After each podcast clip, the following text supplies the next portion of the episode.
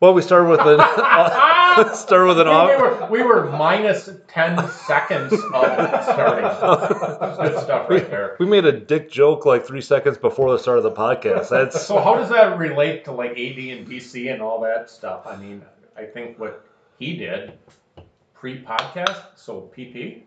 PP. oh oh yeah. I, yeah. he I said had a- I had a PP. dick joke PP. oh god. It was rather erect. Oh, that didn't take long. No, it didn't. Oh, all right, we're in episode ten. Yay us! Ten episodes. That's a milestone. It's double digits. It's all downhill from here. That's what happens when we're not accountable to anybody. That's a, that's a good point. Any fools with a with a microphone can do a podcast, Absolutely. and and we're evidence of that. So, Justin, would, I'm, I'm would- gonna crack the only virgin beer here because uh, a couple of other people So prematurely cracked it. That's not true. There we go. three, two, one. History all over the place. Well, I didn't Oh. pass. That's what you happens. you did. You That's so. what happens when I waited so long. I, I expect a flurry. All right, Travis is gonna pour his beer now. We're gonna watch is see how much. Holy. Jesus. You would think Travis, after- tip the goddamn glass. Would glass. think after about 40 years or so, I would have this down. Tip the There fucking glass. is so much head there that there's more head in your glass than at the roadway inn right now. Wow. Yeah, Yeah. he's not wrong. oh boy.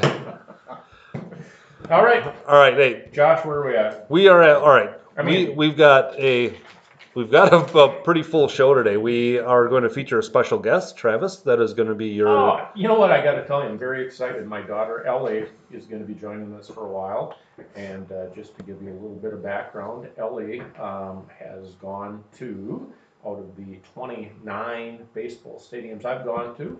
Ellie has been there to 28 of them, and it's really cool. Some really neat father-daughter stuff. Believe me, folks, this isn't going to get into any kind of emotional, gushy, whatever. Um, she's a bigger smartass than I am, and she's on beer right now too. So by the time we get to her, I know she's going to share a couple dad asshole idiot moments. One in particular, which God, she's got a lot of ammunition on. So I'm- um, yeah, it's cool. I, it is cool. I'm glad she's not down here because I can't. I'm gonna ask her when the, the the light in her eyes died, as far as like looking up to you as a father, and Right. that, that moment when it's like, oh Yeah. God, Yeah. This is dad. yeah, yeah. Because because I know when mine was for my kids, it's already happened. Like they're, they're, Oh, they're- yeah, I don't know if it's yeah. Mine, mine happened in a movie theater um, when. My, Yeah, my n- children are still young enough to uh, look up to me. Oh yeah. Oh, okay, great. okay, so. Let's Yeah, let's di- that. let's Okay, digress, we'll, we'll, we'll start with this. So we we were so excited to go see the the um, Marvel Endgame, the the last one of you know the big the, the big build up and, and all that. And we went to the theater, and of course they sell beer now, and I was excited. I tried to uh, I tried to, to pay the bartender at the theater. I'm like, hey, if I give you like forty bucks, you just keep bringing beers out to me every like you know forty minutes or whatever to Wisconsin transactions, right in the Really code. is. It's state law. Right. Absolutely. Scotty Baker would say. Yeah. they wouldn't do it. And they said, no, we can't do that. That's fine, fine. So I, I would jump up and run out. Now, they had a double IPA on tap. That's fantastic. Double. Uh, was That's it Goose. Goose Island? Was it Goose Island? No, no, it was, uh, what's the one from uh, Winona? It's a Winona Oh. brewery. I don't remember the name of it. coming in at nine or It's so? over a nine. Yeah. So I drank way too many. with your with your kids with my kids, I and, barely and wife too. and wife too. I, I barely remembered the end of the movie. And on the way home, my kids are trying to talk to me about the movie, and I don't can't really hold the conversation about it. and and it turns out like there was some like meth head running around our neighborhood that night. One of our our neighbors like called us about it, and my wife had to answer the phone and talk about. it. She's like, "Yeah, well, Josh is in no no state to like no state to defend the house." Right. So they the kids were like, "What's wrong with Dad?" Buddy, that's a brewery story. Yeah. Why are we hearing it now? I, I, I'm sorry, because it's not it's not a highlight. I'm not. Most I'm not. stories aren't. No. Well, this was I. I I almost died on air like a month ago. well, I mean, they're, they're not highlights. no. and this was. You know what? But I but I will tell you this: when when your child's involved, um, it, it does it does change. It- so it I, I get that, and that's why I probably won't lead with it either. Yeah, and, and Or, I or I mean, you know, make make it a, a, a yeah a, Right. a story like that. I took I took them both to the and oh god, this is so sad. I took them to the same movie two days later, like just like we're going again, you know, because to, to relive the experience. And, and my kid you was like, it's some like bad feelings that I did. morning. Didn't I felt felt really you bad. Had some guilty whatever. Yeah, because I- guessing your wife told you, oh, by the way, uh, what if meth had, you would have been, Exactly. Yeah. Right. And my kid looked at me at the theater and was like, Dad, you're not getting drunk, are you? oh, boy, no, it's like, this is like an after-school special or Oh. something. yes, like Daddy It's has like a this is where problem. this is where they put up the websites and the one eight hundred numbers. Right. We saw If you are blank there's Right. an egg getting smashed in some pan somewhere right now. somewhere, yeah. This is Right. So Nice. So that's Oh. I think that's the, the moment when the light in my kid's eyes died and they you know, went, don't know. I oh don't boy. Ellie will be able to come up with the specific one, but she's there. I mean, when, when did it start? I don't know. Does she know about the biofreeze? Oh, she would love to tell a story. Oh. Have her tell it. Yeah. Okay. Have her tell it. Yes. Perfect. All right. Yeah. so Yeah, Well- she was there. Oh, that's fantastic. we, we are three brews in. Um, Travis, you picked and bought the beer this week. Do you want to cover what we're drinking today? Yeah, obviously, um, way, way early for any kind of a review, and I'm sure many folks have heard of this, but it's the Oso Brewery, and it is called beer. That is the name of the lager. It is B E E R, and um, But they don't even do like a German spelling of it or anything. No, it's just- not like the B I E R. It's It's- genius. It's yeah. genius marketing. So um, the beer, uh, it's a lager. It's five percent. It, it's really tame. But what jumps out at me, and has probably jumped out at many people before, it is as black and white, like a generic can. Now, when I say generic, because I'm older than you two by quite a bit, I was probably in my early teens when generics were generic, and generics were black and white. Do either of you remember it? Yes. Okay, you, you both do. Yep. You went to the grocery store and you bought Ripple chips. in Okay, black but, and white but, it- but, it wasn't, boxes. but it wasn't Yes. like the Walmart brand No, or Target. no, it no. was you knew it because it was black and white, Right. regardless of what company was labeling it. Maybe the same people that were labeling the other stuff. So I've got a story um, uh, to tell that I cannot divulge names because it would lead ultimately to this person. But let's just say when I was 12, 13, 14, probably closer to 12, when I lived on the west side of Eau Claire, and he bought generic beer because it was cheaper. And he loved to drink, and he was he was God, he was 300 pounds, and I mean 320, a big boy, but not a good 320, not an offensive tackle 320. It wasn't nimble. Six foot three tub of goo. Well, he broke his arm once playing kickball with his daughters. I saw it. True story. I was younger then. But this person whose name I cannot name, he's still alive miraculously so, bought generic beer, and I remember him to this day, to this day, talking to my dad, who was a Walters beer person, and tried to explain that it tasted just as good as quote unquote the brand name beers. And my dad got like a little bit argumentative, like uh, blank name, you know, this Yeah. is generic beer, Jesus, you know, pay a couple extra bucks. And it's like, you know, it's my dad took a stand. It was about beer. So You can't say that in Wisconsin. Cans, No. I you can't in I mean, I don't know how short of or long of a life. I think it had a really short shelf life or you know, upon their shelf life, but um, in Wisconsin there was basically cans that said beer on it. Yeah. So when I it, it, it reminds me of this big huge fat pathetic neighbor. So it's tasty. Um, ear- early early thoughts before the review. I mean, it's nothing. I um, It's- I like it so far. What it reminds me of is what I saw people drinking in sitcoms, like oh, yeah. nice. I like that. like Roseanne, because they would always do sit the around in Roseanne and Roseanne, the Yeah. old show, I and think drink all beer. The family with Archie Bunker, they had the very mm-hmm. nondescript, you Yep, know. just beer. Or how about or how about the TV shows?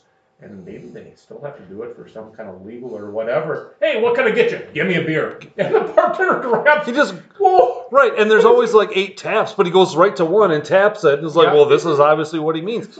But, but that was, that's for a reason. I- It's interesting. I remember being in in a bar in Winona in college, underage, and sitting there with my sweet fake ID, and somebody walks in and sits down and goes, um, "You know, what can I get you? Uh, I'll, I'll have a beer." And the bartender looks at him like, "What flavor?" you know, like, could you be more underage? Like, come, come on, yeah, Wow. Yep. Nice. Justin, do you like it so far? I like it so far, by the Yeah, way. know and, what? it was So- probably not yeah. fair to bring, bring that up because we'll have a review We'll- we'll have a review It probably later. won't change. Yeah. You know what? I, oh, I, Yeah. I want to get to what We'll save I it. Yeah, that, that's just, let's like move it. on, let's move on. Let's move on. Let's talk about baseball for a little bit. Um, well, our season's done.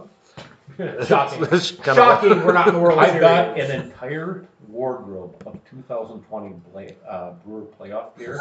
I started with a uh, warm-up jacket, a cap, t-shirts, pajamas, and I, I, I mean, this was one hell of a run. it, it was a season that we knew they were going to have big things, especially when they No, entered with a 486 winning percentage. and, and now, now they can hang their cap on three years in a Three row. years in a row.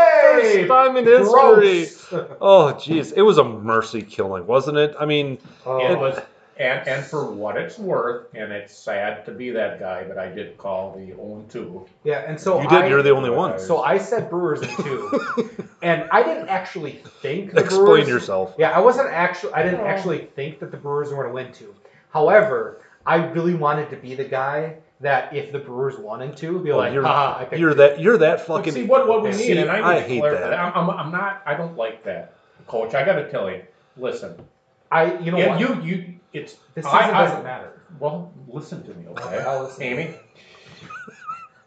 I predicted that they would go 0 and 2. Yeah. I wanted them to go 2 and 0. So we have to. If we make a prediction, we can't be that idiot at the end of a Right. bar or someone. Okay. No, I but you that know idiot. what? You know I what? was That's that not. But you're That's, better than that. No, But that's you're not better even than why this moron did that. Why did he do This that? is the the goonball who in his in his office um, NCAA bracket takes all the 16s over the ones, and then when it No. actually happens, they Uh-uh. go called it. No, no, no, no, no, no. no. Are you- it's not that bad. No, this How, was how more. about a safety, the first score on a Super Bowl? no, you this that was too? no, Yeah. this was more Homer than it mm-hmm. was like. Oh, look at the prediction. We we I expect might have more out mis- you. I might have misstated the way that I actually felt about it. But you just said like I I suspected they would lose in two, but I picked the other way just so that I could say I picked. Just fall on the goddamn score and get over it because you're not looking real good right now. Sorry, I, I really wanted them to win two nothing. I had a small sense that maybe they could pull it off. Deep down inside, I knew that it wasn't going to happen, and a positive for me would have been like three games. we, we can't reconcile that. No, we, we can't. So it's it's done. Thank God, because it. you all right, Justin? Okay. Well, I, I remember um, the, the text stream that went on last year when the 49ers were dismantling the Packers so bad. And you guys were talking about just how clear and obvious it was that the, the 49ers were head and shoulders above the Packers. And it was mm-hmm. just a bloodbath, right? Yes. Now watching like the games now with the Dodgers playing the the Braves and all that, and you just you look at the the teams they're putting out there. It's like we're not even There, there's no amount of effort or guts or whatever. It's just No, No, no, and and so thank God they they. I mean, thank God they they didn't go into a longer series and just get slaughtered that way and get exposed. I, I don't know. I'm just glad it's done. It was on the West Coast, so it was later games. oh, it So- was brutal. That was one. That was was that was that was a, that was a terrible, terrible. I didn't I didn't finish a single game. I didn't I didn't Uh, watch from beginning to end. The game that they got eliminated at, I fell asleep in the third inning, and I woke up in the eighth. And that's the only reason why I saw Oh. the end of it because I woke up and because I had to piss, and Right. then I saw the game was still on. So I okay. And they and they, they weren't really competitive in, Yeah, in But but either but, one of them. but them. not to, not to beat the dead horse, but if it was a true year, if it was a non-COVID year, you don't have to wake up to piss to see it. No, no. Is- I mean, you're you're, you're focused this on every pitch. But Sure. and, and here's the thing: if it's a non-COVID year, the Brewers don't make the playoffs with an under 500 record. But as right. as the Nationals did the year prior, and we talked about that before, Right. they were a non-playoff team. And Right. No, yeah. It, any any other season, and I'm sitting on every moment. Tell of you the what, game. winning the world, and, and I stick to my, my guns on this. Um, winning a World Series this year versus being really competitive for five years in a row and going to a couple National League Championship games, far, far, far outweighs winning a World Series with this asterisk of all asterisks. Right. and and that's why all all four teams that are still in the playoffs, uh, any one of them can win, and it's okay. Like I can reconcile it all in my head. Not As the if they were- Astros. No, no, and well, not the Astros. I don't want the Astros to do it, but if they won, I could say, well, yeah, because it was a shortened season and everybody had uh, Oh. we one one one issue or another, and the only way that you can win without cheating is to play a third of a season. Sure. So, uh, so every other team in there, they they can win and you can reconcile it. I Yeah. don't want the Astros to win. I don't, Right. don't at all. But if they won, if they won the World Series, you can just say, well, just because Well, it's a third of the season. Yeah, and it's not like they they went guns blazing and won, you know, like 80% of the games the last 3 weeks. They stumbled backwards into the playoffs and got how many guys hurt? They were under 'Cause- 500. Right, because Burn, Burnes was hurt. Devin Williams didn't even even not that it mattered because they never had a lead, so you couldn't look back on it. You couldn't even blame it on that. You couldn't look back and say, "God No. damn, if we only had Williams, it, it might have." No. No, they they weren't competitive. It wasn't it wasn't any game. So it's fine. They're gone. They deserve to be gone, and good. The season's done. Thank God. I guess The mercy kill. It's after a car hits a deer and it's still on the side of the road, sort of. you just walk up and dispatch You it. just Yep. go there. Yeah, the- you just go there and shoot it with a shotgun. Thank you. Yeah. Yes. Yep. So do we? I almost I, I put this in the the itinerary. The MVP, the breakout player, all that stuff. It almost feels. I think Gorman Thomas. I, why You know, not? you know what? Do you know what you can do for the MVP and the breakout player? What? Devin. Devin Williams. it's And the same say, guy, right? This was a really good uh, first showing for Devin Williams. Sure. Or, uh, or Josh Williams. Uh, ha, ha, yeah, I got his name wrong. Funny. You got it wrong a lot. I know. Sorry. You think me cracking beer early is an issue? Um, that was that was You're- not good. You're saying you're saying Josh Williams happened more often than jo- or than uh, Travis's uh, premature craquelation. That's true because I I think I also said Devin Hader too. You said Devin Hader. You said uh, it was Devin Hader. It was Josh Williams. Josh Williams. Yeah. Um, you might have thrown like a Raleigh You know, you in know, you know, Lincoln Abraham was one hell of a president. Herbie Hancock. You said cock.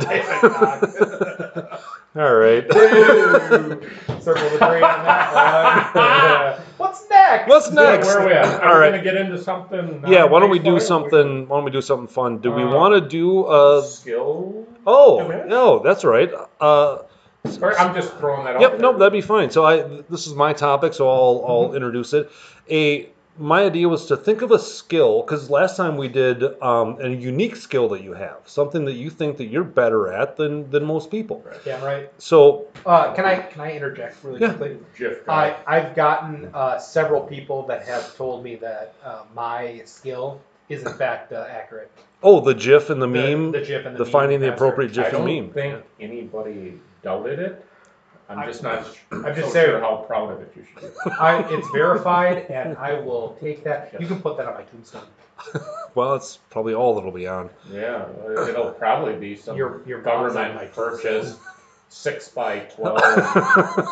Cedar box. What did you do with your dash? I don't know. Oh, Jeff, Jeff, it's the it's the. I'm sorry. I'm gonna be the unclaimed body at the hospital. Like I get really sick, and nobody says like does Yeah. anything with me. Your kids will zoom the Yeah. funeral. Oh. oh.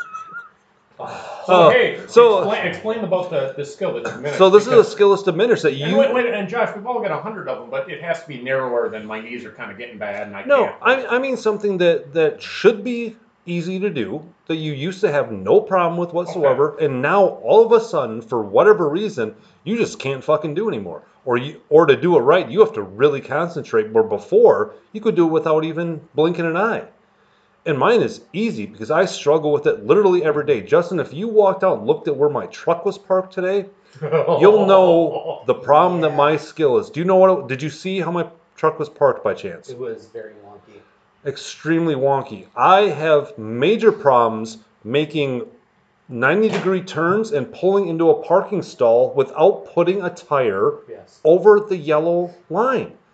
And it, it is most evident at quick trips because you can rarely can you pull straight in from the road and go right into a parking stall. It usually involves a very sharp turn, and I can't do it anymore. I don't know what it is.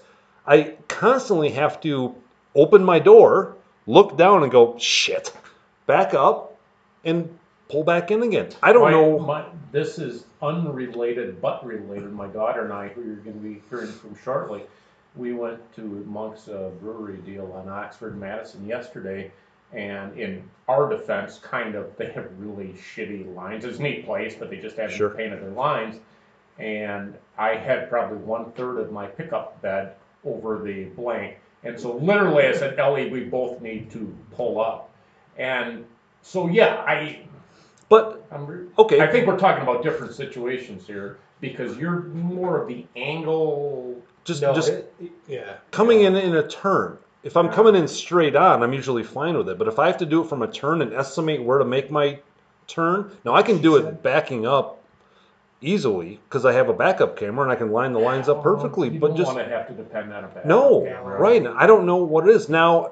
To my my new credit, I'll at least check because I refuse to be one of those assholes who takes up two parking places. And the reason I was wonky this morning, Justin, because I was on the end, and it didn't matter if I was hanging off a little bit to the right side because there was no parking there. Did you, uh, and I recognize that you were on the end, so you thought no rules applied to you. Do you almost see the crash that you caused when you were pulling out of your stall? No. Did someone You almost hit me? Completely uh, ignored the sedan that was parallel with your vehicle as you made that sharp right turn out of your uh, parking stall to avoid the light pole. And I'm fairly certain I saw the driver say, "What the fuck." Really? Hundred percent. Oh shit! Hundred percent. Do you know who it was? No, I have no idea. Oh fuck them then. No, yeah, I don't know. Who They were was. probably at fault. But I, I was sitting there like, oh shit, I gotta witness this. We're going to be late for the podcast. Oh damn it. Well, that's my skill is Okay. diminished. I cannot. I'll go next because my skill isn't that. I mean, it's not anything special. I'm not an old person. Like I should. When when you look at me, when you say, hey, he's 36 years old, nobody expects like, oh, that's an old fucker.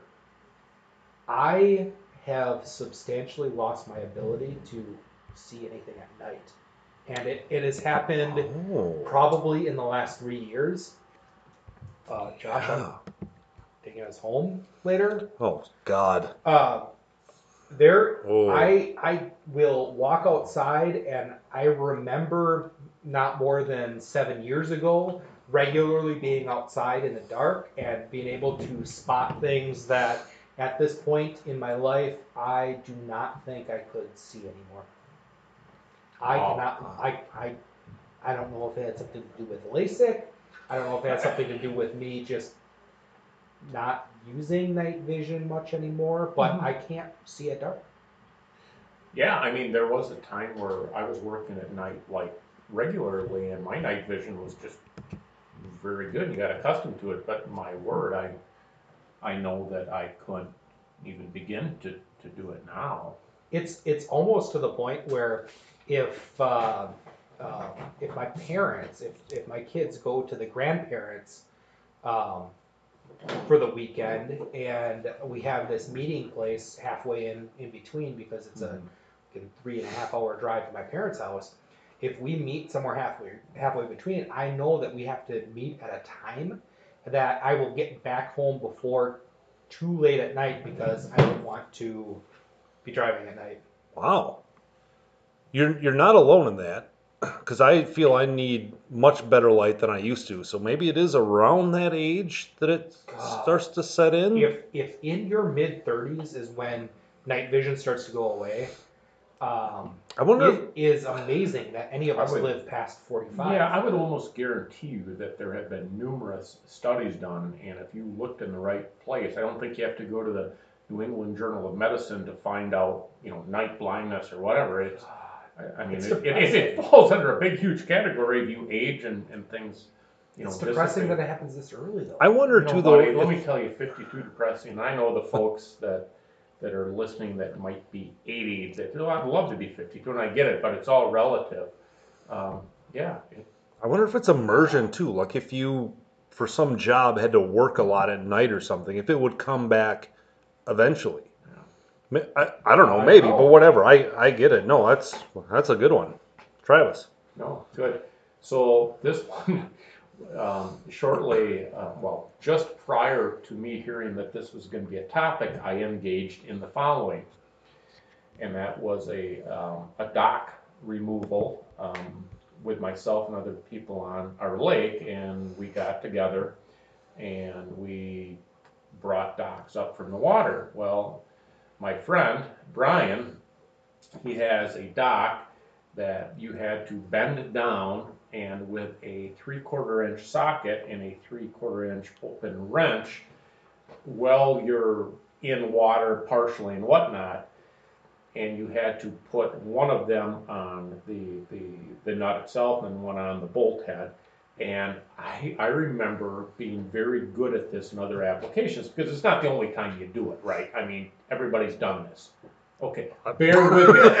Hey, listen, No. this topic, this, this, this, this topic is what did you used to be good at? Okay. And you're not as good anymore. Yeah. Well, fuck, I'm not talking about a grade. I used to be so good at doing that, and I struggled, and I gave up, and I said, Brian, come over here and do this. So at age 52, I'm man enough to say, fuck, I just couldn't do it. So he had, you know, so How old is Brian? 57 or 8. So he didn't have this problem. It was his dock. Okay. Brian's had a heart attack before, right? Yeah, um, out in Annapolis, Maryland, which is, I saved his life, I Yeah. saved Brian's life, so he owes me more than you can ever believe. But I literally gave up on it, and you know how you do the thing with the, with the ratchet head? Where you, you- okay, you're, you're, it should be a 50-50 deal, right? But it's Yeah. like hundred percent to zero against you every fucking time you use it, because you're always going the wrong way Right. Uh, no matter what. It's just like, like I said, it's like red, black, and a roulette. It should be, oh, uh-uh. And of course, I'm switching this thing back and forth, and Brian's an impatient dude just by nature. Great guy, love him like a brother, but, you know, he's looking at me, and he did his side already. He throws me this 84 cent Bangladeshi wrench that he purchased, grab and and I'm like, you know what?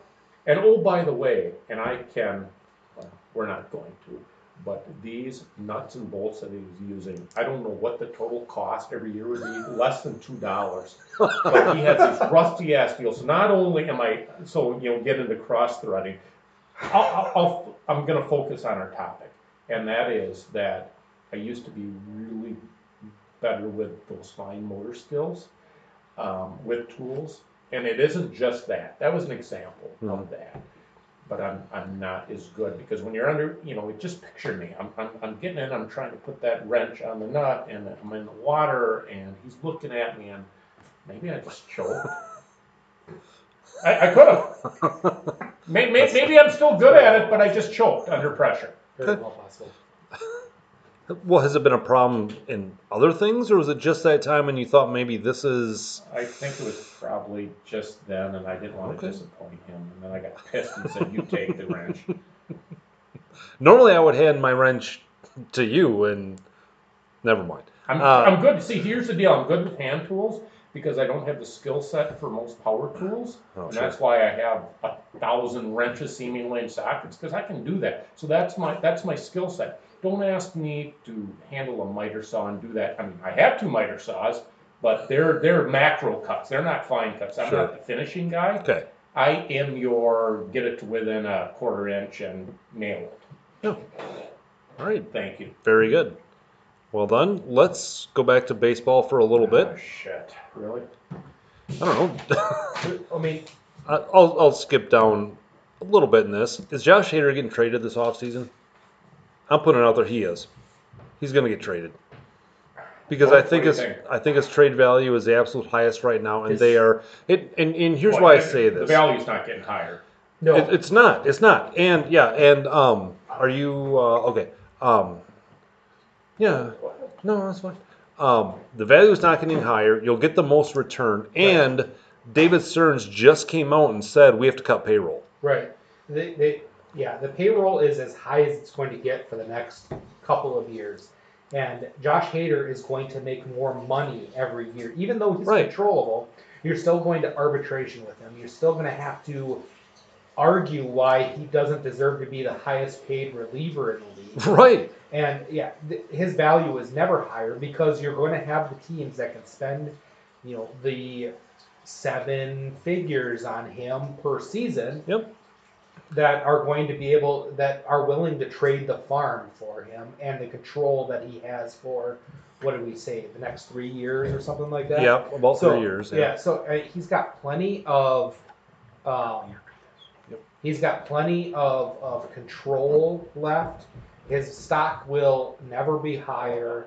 Every game that he, every day, every game that he plays in a Brewers uniform from here on out only decreases his trade value. Yeah. Uh, however much I don't like to say it, I think with the emergence of Corey Knebel showing that he can pitch after his surgery, I and think Devin yeah. Williams uh, showing that he can be a lockdown closer. Um, there's, I would say, a better chance of um, Josh Hader getting traded Well, and, and and it's also complicated by the factor that all of a sudden now our offense is terrible, and you Oh, have to bring in man, and they bodies. The And- bodies that they brought in to be on offense was not good at all. So uh, I don't. right. So the, they they they have holes to fill, and That's what she said. And and and the only way you can do that quickly with hmm. lower with with cheaper options is Tater. is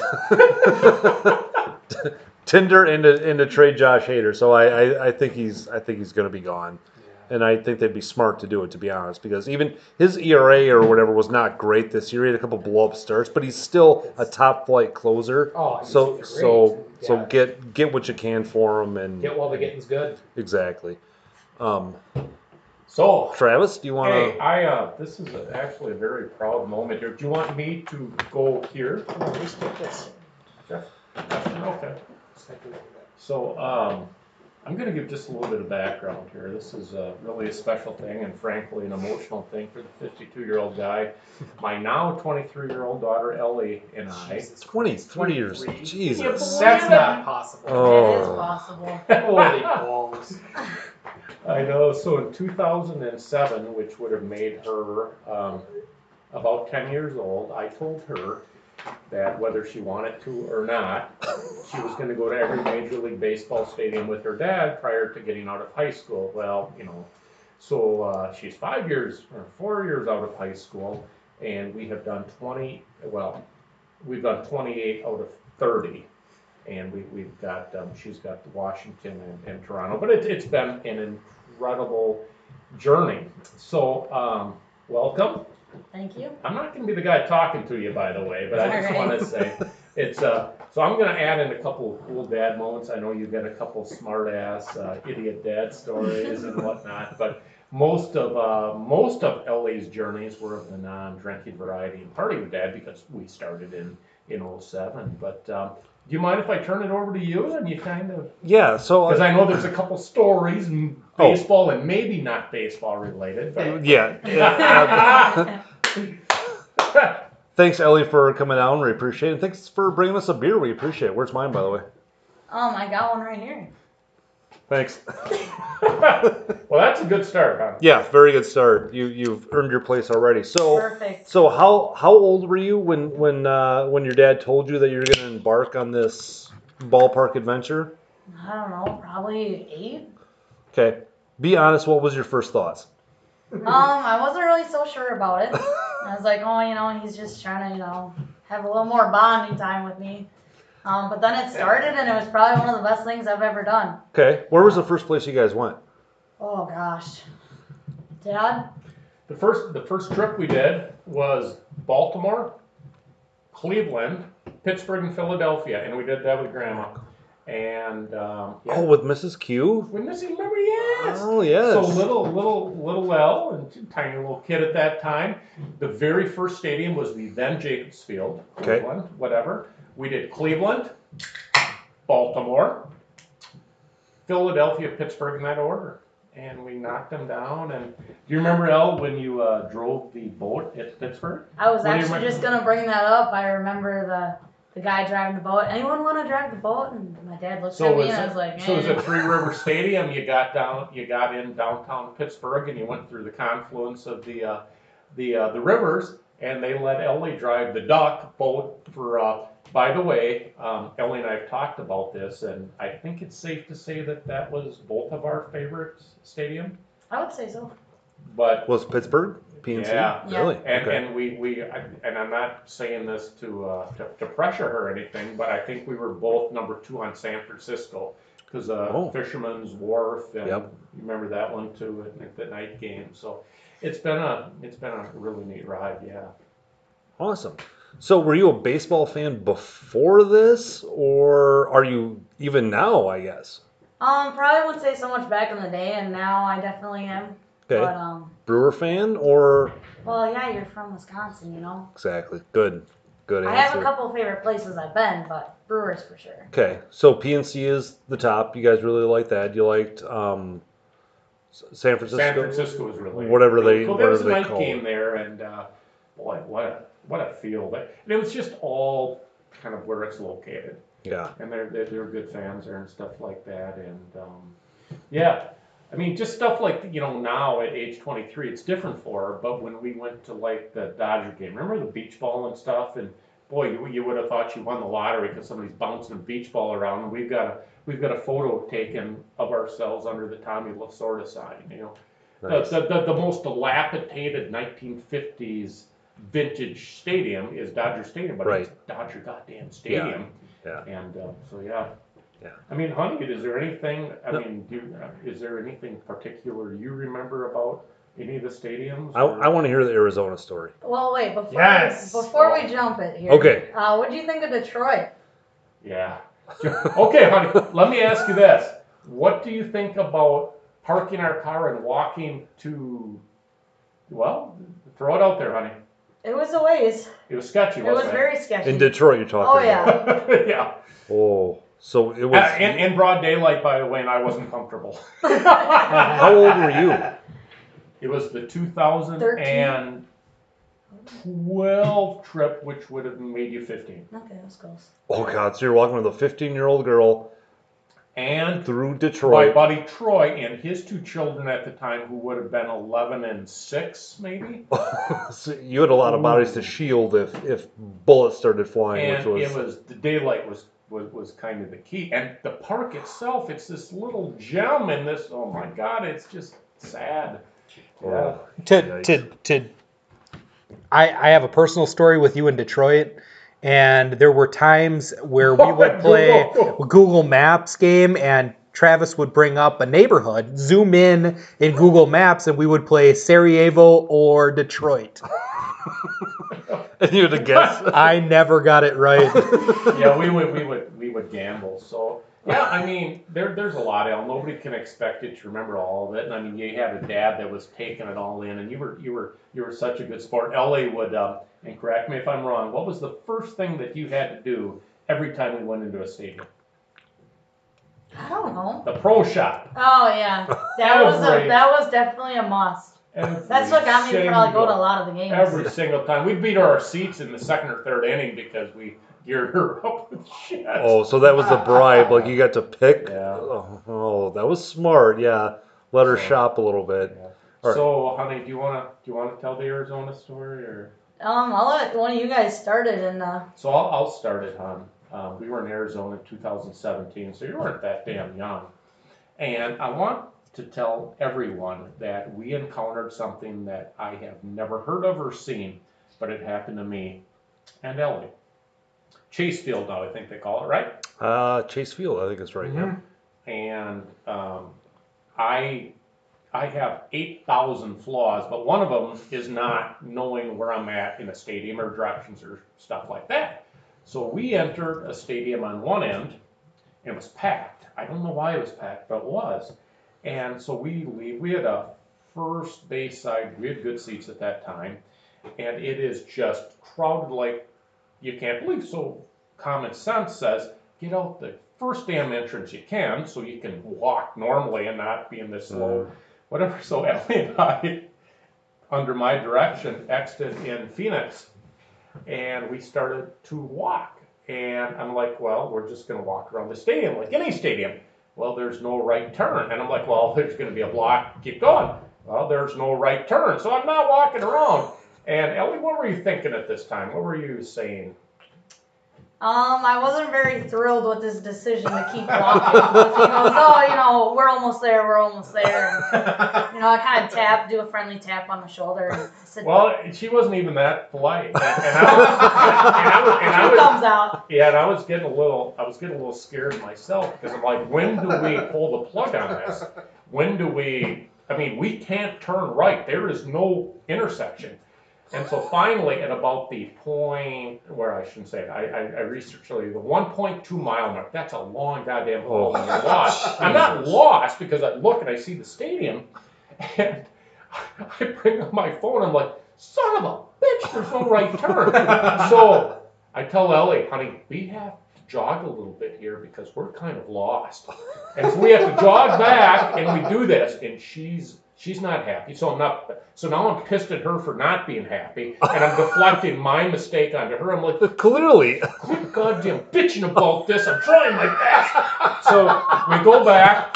Have and- fun. and so our only choice, so we had to get back to the stadium, and I had to see the guy who I saw, I don't know, 10, 12 minutes earlier. Maybe a half hour. I can't, whatever, I can't take a right here. Can you let us back in so we can go out? And he obliges us, and then we end up going out the exit that we entered it. So I'm just so rattled by that. I, I, I very shortly after did a, um, a, a check of the area, and it's the only stadium.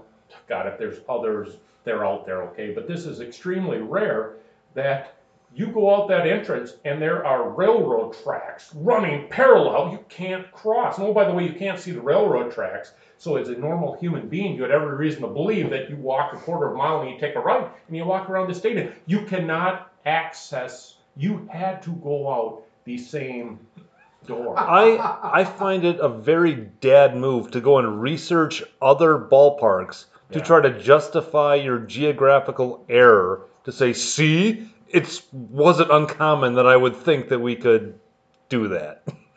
Accurate. You were there, honey. Overall thoughts? I witnessed the whole entire thing. and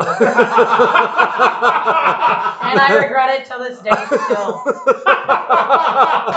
so it is it safe to say that at that time in your life because every every kid looks up to their dad as like you know like oh it's dad is like a god was that the time when you went oh shit Oh, for sure. For sure. the light died in your eyes and you went i'm i'm attached to a moron So, so was that was this trip to Arizona before or after BioFreeze night? Oh, God. that would have been before the biofreeze night. Okay, so Oh. at, at the point of BioFreeze night, you already said, "Oh, well, well, shit, he's just he's just a legal guardian of me at this point." Yes. how soon can i get away Can can we get your side of this whole BioFreeze story? Well, one night, Dad was with a couple of buddies, and uh, we were over at a neighbor's house.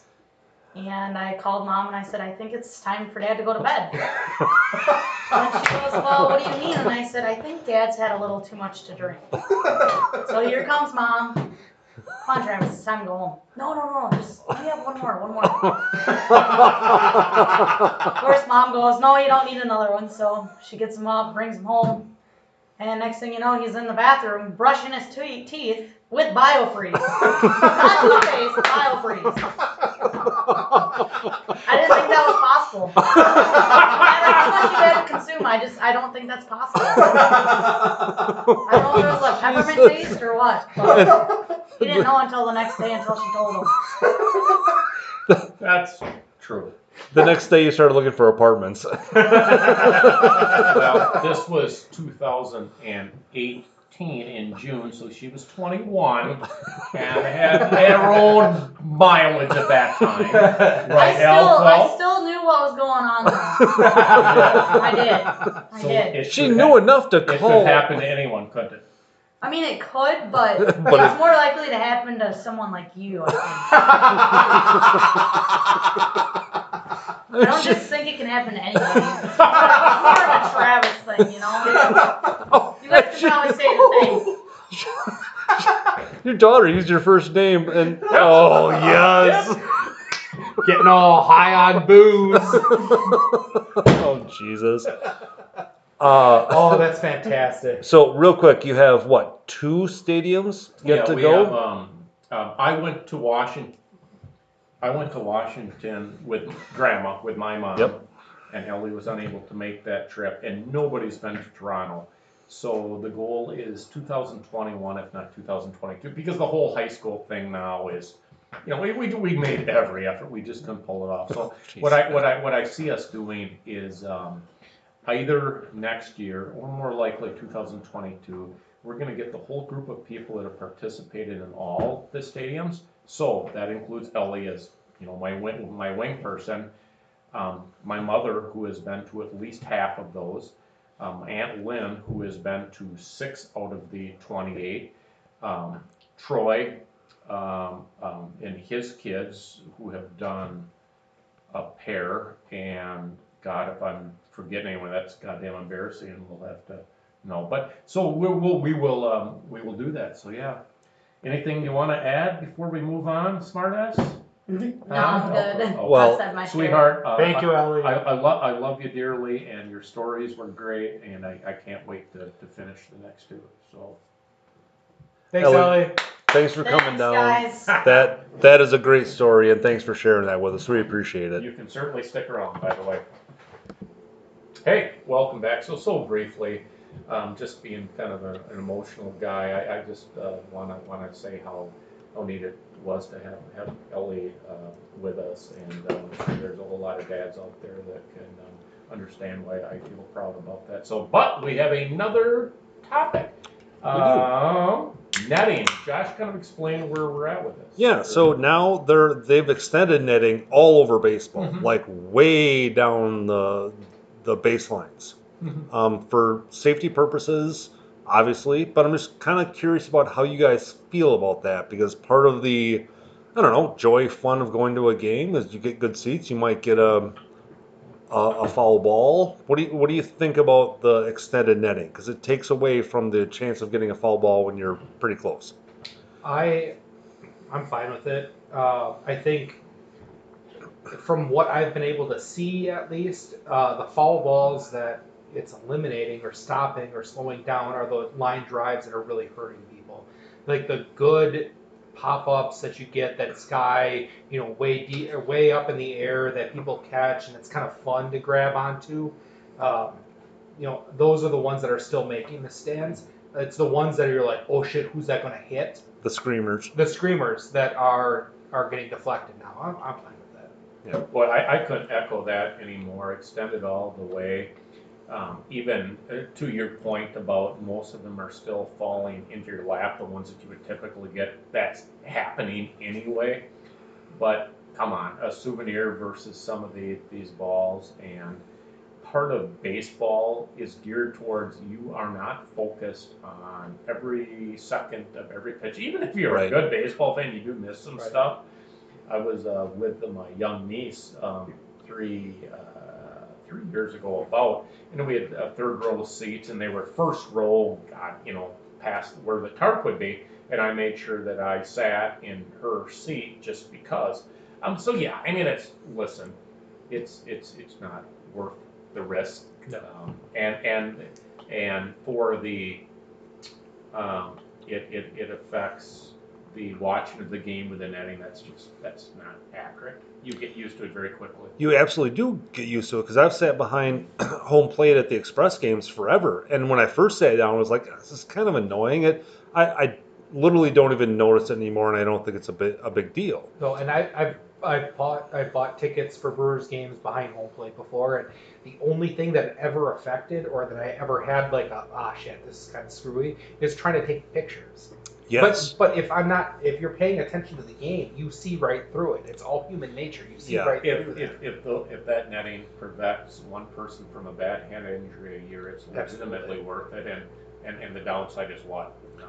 Well, right, and I think Right. Put, put it out there, it's long overdue. And I don't think I don't think any fan got killed, but I think a, a young girl in Boston, perhaps a couple years ago, got Is that really the video hurt. of dad just running right up? I, I think so, Yeah. and it's a And- shame and, it you know, took it, it that. falls into the category. Okay, maybe we haven't had a fatality, but why wait for that fatality and then just have the knee jerk into putting the rule in place? Right. Because you know that at the end of the day, there are balls coming off that bat at 120 miles an hour. Sure. Oftentimes into an area where the fans aren't paying attention. Oh, by the way, you could really, really be paying attention and still catch one in the head because it's going 120 miles an hour. Yeah.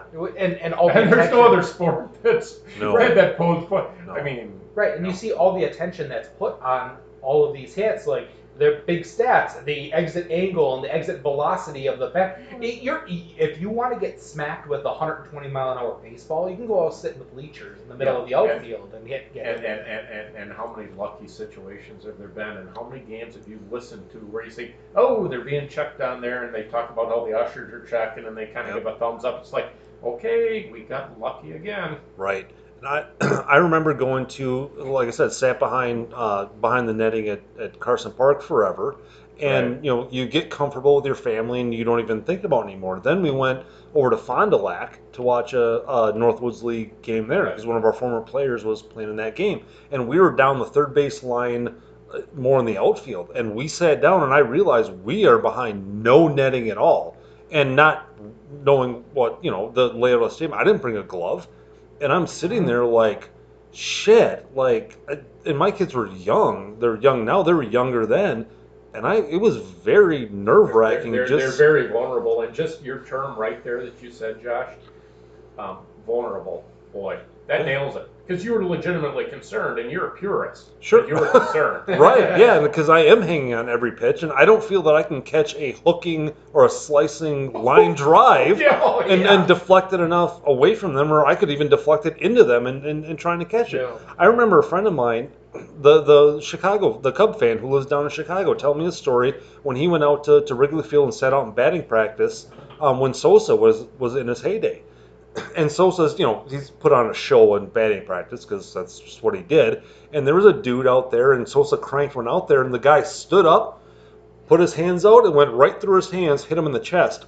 And he said it sounded like a wet sock hitting concrete oh, and, and they were just like, oh, and you know, and down the guy went. He was fine, but and, that's and that's after 380 feet of traveling, not a line drive. at exactly 150. not not right So, over the third base you don't- line you or don't have anything. that same velocity, Exactly. right? So yeah, I'm I'm all for it too. I could see people bitch, oh, going to get a foul ball, you know but what? come on.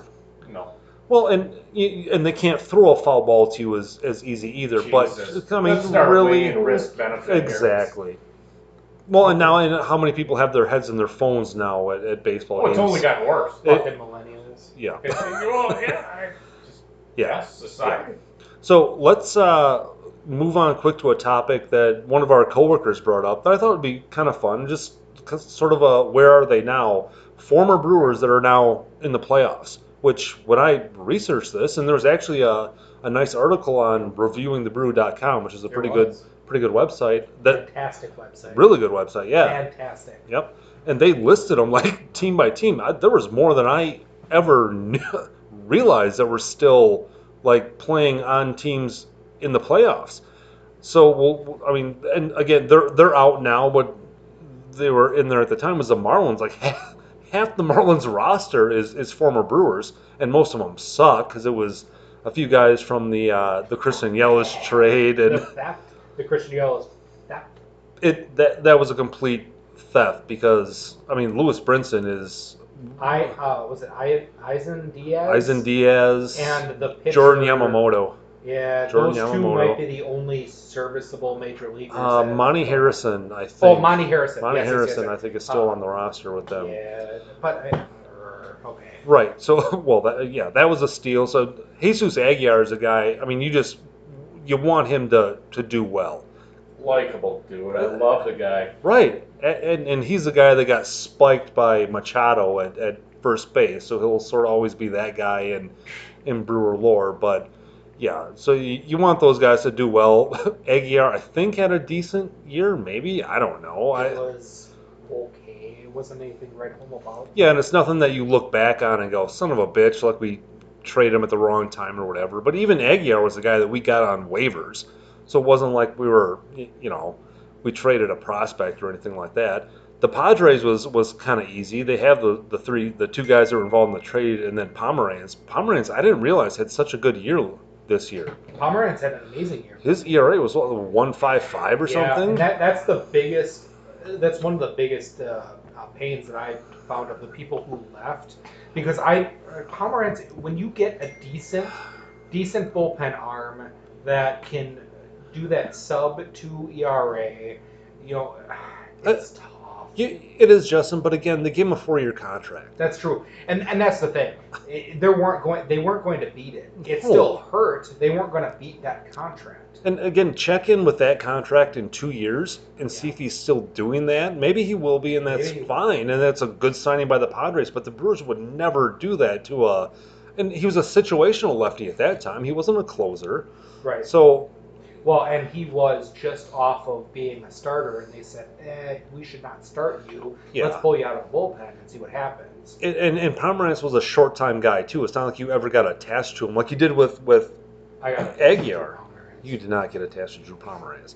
But you got a little attached to Jesus Aguilar because he had so many moments with the Brewers, and and, his and it was great watching him and Hercia in the dugout and the whole Mhm. like uh, gauntlet when they. Yeah, it was. They, they were fun. They You were know- fun to watch. Yeah, and one of the things I liked about Jesus Aguilar is, you remember the uh, the pine tar stain Yeah. on, on- Yes! on his shoulder So good. every single time? Because I, I don't know, I don't That- like that kind of thing. But That is the one travesty of his bobblehead that was not on it is the pine tar stain. really, Not there. It wouldn't have taken much to put it on. Wouldn't have taken about- much. I don't think they have paid attention to detail. What detail. a mistake. They did have him in the position which the bat was where it would have been, but they never added the pine tar oh, stain. that's a shame. I'm assuming you have that bobblehead too, right? Yeah, it'll be here next week. I've got the uh, 2019 Cerveceros night uh, with Cranio, Oh, Jesus. and then Oh, uh, uh, Game of Thrones King Bernie. This was a, uh, a Game of Thrones night specialty. Um, Bernie was here. There was a Corey Knebel, King of the North. Oh, sure. Um, I don't remember. There was some. Well, they did uh, ev- every yeah, player they did in uh, Yes. mo- uh, Game of Thrones motif. Right, yeah. and so I did the. Uh, I have the King Bernie one. It's, it's fantastic. So Check our website for the picture. Um, so the the Rays had a couple guys that I didn't at first realize. We knew Ji-Man Choi was a former Brewer, and Ji-Man Choi is one of my favorite former brewers that's still playing, seemed, hands down. looks like a fun guy. He like is the coolest. And you remember? Uh, were you with us with uh, uh, when we took half days at work to go watch the opener of the Brewer game? I went to must have been. We went to Growler guys, and they didn't have. Uh, they didn't have. Then I think we went Store. to uh, Milwaukee So we Burger to Bur- Company. Milwaukee Burger. The uh, stud of that game, game-winning hit, Ji-Man Choi. Right. So it's it's good to see him doing well. He just seems like a sort of fun guy that you can poke in the belly and he would giggle a little bit. And, yeah. Poke in the belly. um, Oh yeah. but also Brett Phillips is, Brad is on that team. And by the way, there's another uh, theft by David Stearns. Brett Phillips was not traded to the Rays. He went there in a free agency move after he was released by the team that we traded him to. Right. And who was the other part of that that Moustakas trade? Was it was it a, like a Jorge Lopez or something like that? It was some Oh, pitcher that is doing It- nothing You know now. what? It was Jorge. I think it was Jorge Lopez. Jorge Lopez. Okay, so I'll, I'll do some research real quick. please do. It's, yeah, and it, it turned into nothing. We got essentially two years out of Mike Moustakas from that trade, which is awesome.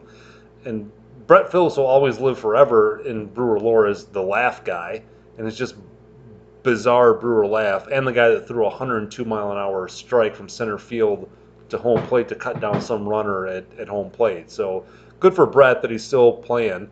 Um, but now, you know, whatever. I'd We're like to confirm on July 28th, 2018, the uh, Brewers traded Brett Phillips and Jorge Lopez Yes. To the Kansas City Royals for third baseman Mike Moustakas, who was supposed to just be a half-season rental and turned into a one and a half season One and a half rental. season rental. Yep. And the Rays also have Oliver Drake. If you remember, you hate the Drake. I hate the Drake. Hated the hated Drake. Hated the Drake. Fucking hated the Drake. If any, if we have any Seinfeld fa- uh, uh, followers here that uh, know what we're talking about, we hate the Drake. hate the Drake. Um, It's nice. yeah. So moving on, very, I'm very quickly going to touch on the the Oakland A's. I, I had no idea that Nate Orf is on the Oakland A's. I had no idea Nate Orf was still in baseball. Travis, do you know who Nate Orf is? He's got a one syllable last name. Yeah. He's also. he has a one syllable first name as well. yeah. He is a two syllable person. Mu- Much like Hall of Famer Mel Ott, but you know. Uh, so Nate uh, Nate Orf played Nate Orf played for the Express. How about Dink Head? That's that's That was that was just not saying. I mean, to you, Josh. You are a dinkhead. I just want to be clear. Why? That is your first and last name from here on out. Remember in Animal House where they're given the year Sigma whatever name? is, Flounder. Flounder. You are Dinkhead from here on out. Yeah. I'm just Why? saying All right. Because- cat, ding cat, ding because cat. I'm deflecting, and that's what I do. I have low self-esteem. So you brought up something I didn't know, and so I'm just calling you a dinkhead. And I'll it's take two it. syllables and it's official. Uh, Love it. good. Coach, you with me? I'm I'm game. Ding cat. You you deserve more than two syllables total. Uh, what what what am I? I am the Bavarian Beast. Whoa, where'd that come from? I am the Bavarian Beast. Because I saw I saw a pretzel in the Woodman's freezer. It's a frozen pretzel.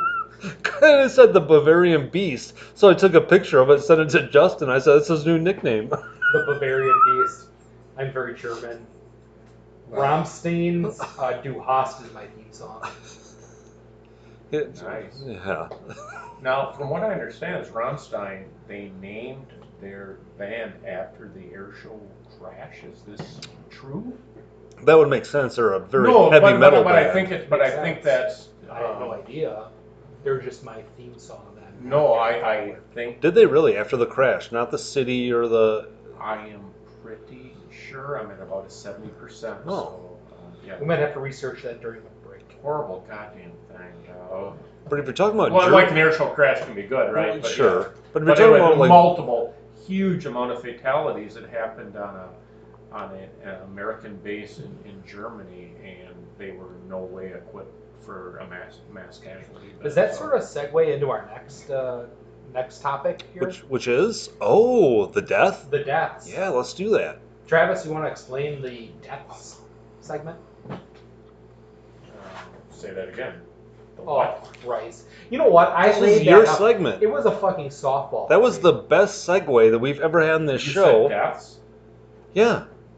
the injuries that are Oh, sort of well, okay. Jesus So Christ. no, no, no. Time out here. Nowhere in the pre-planning did we talk about deaths. No, we About did. two weeks ago, no, about two weeks ago, I said really horrible, but kind of cool. Really awful, but kind of cool. Deaths. deaths. Never Not mass- specified that. No, you- yeah, and yes, there was you there was absolutely a there was a caveat of not mass casualties. Right. All right. Well, so we will deal with this internally later, but here was kind of the theme behind it. Really bad stuff that's happened, but somehow, some way, it's kind of cool. Right? No, no, no, no. It was the way people died. My God, Travis. So your your example is not going to be in line with ours at all, is it? No, my example is in line, but that wasn't my purpose. oh my God, I, I'm, I'm like, do we start over? No, we don't. But Jesus, we'll review My God. text and okay. I I lofted. That was the best softball segue that we've ever had in the show. You somehow turned a Ramstein air show crash Into into, an- a, n- another an segment. itinerary. a- a- an itinerary topic, something that we had pre-planned that we were going to talk about.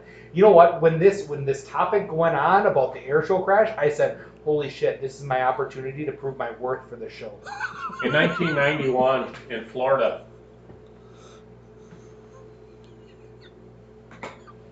Yeah. there's a Piper registration number blank blank blank injuries number two fatal. A private pilot and another pilot rated passenger. There were two pilots. They were going to go practice simulated instrument flights. Witnesses observed the airplane's right wing fail and dive in a crash. Examination of the wreckage and bodies revealed that both occupants were partially clothed and the front right seat was full reclining position. Neither body showed evidence of seatbelts or sh- shoulder harnesses. Examination um, of the individual's uh, individual's clothing revealed no evidence of ripping, whatever. They were having sex at altitude and crashed because of it. So that is a tragic event, but I think we all have to acknowledge that it's in a little bit different category of awful. It kind of fits into awesome. So, so I want, I want to clarify here, guys. So here's how the entire because we're going to be doing this a lot. My intent was never for it to have to involve a death. Example, when I thought of this, trash or crash dummies in Germany, 1970s. In the 1970s, Germany had live people as their crash dummies, crash test dummies. Yep. And I got to thinking to myself, well, that's really awful, but it's really kind of cool. Nobody died. I did some research. One of the um, one of the urban legends was they actually went to German prisoners that were incarcerated and said for Yes. either a release or reduced time of your sentence, you have to be be a crash test dummy. I couldn't find that. I don't think that's the case, and it sounds like the volunteers were actually from the German car makers staff. But oh, they Oh, actually the, and there are the, videos- interns. and Yeah. there, yeah, maybe, but there are videos that you can find online that show these actual videos from the 70s. So my entire theme is that it fits perfectly. I like the idea, quite frankly, of kind of the funny deaths, if you will, of like the people having sex in the airplane and they That's crash. Pretty good. Because that's not a, a horrific mass casualty. Oh my God, this person was a victim. I mean, there there are They did it. the, the, the. Darwin Awards, which I think we'll, we are going to rely very heavily on, are just chock full of, yeah, it's, uh, I didn't want them to die, but Jesus, they really deserved it, right? That is where I'm going with this.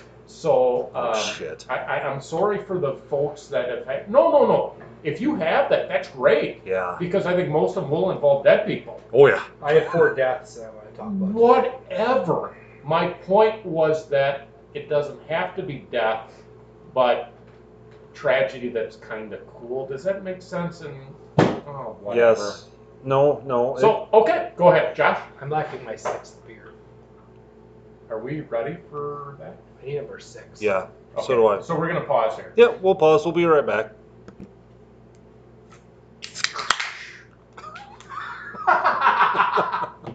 You, Fantastic. all right.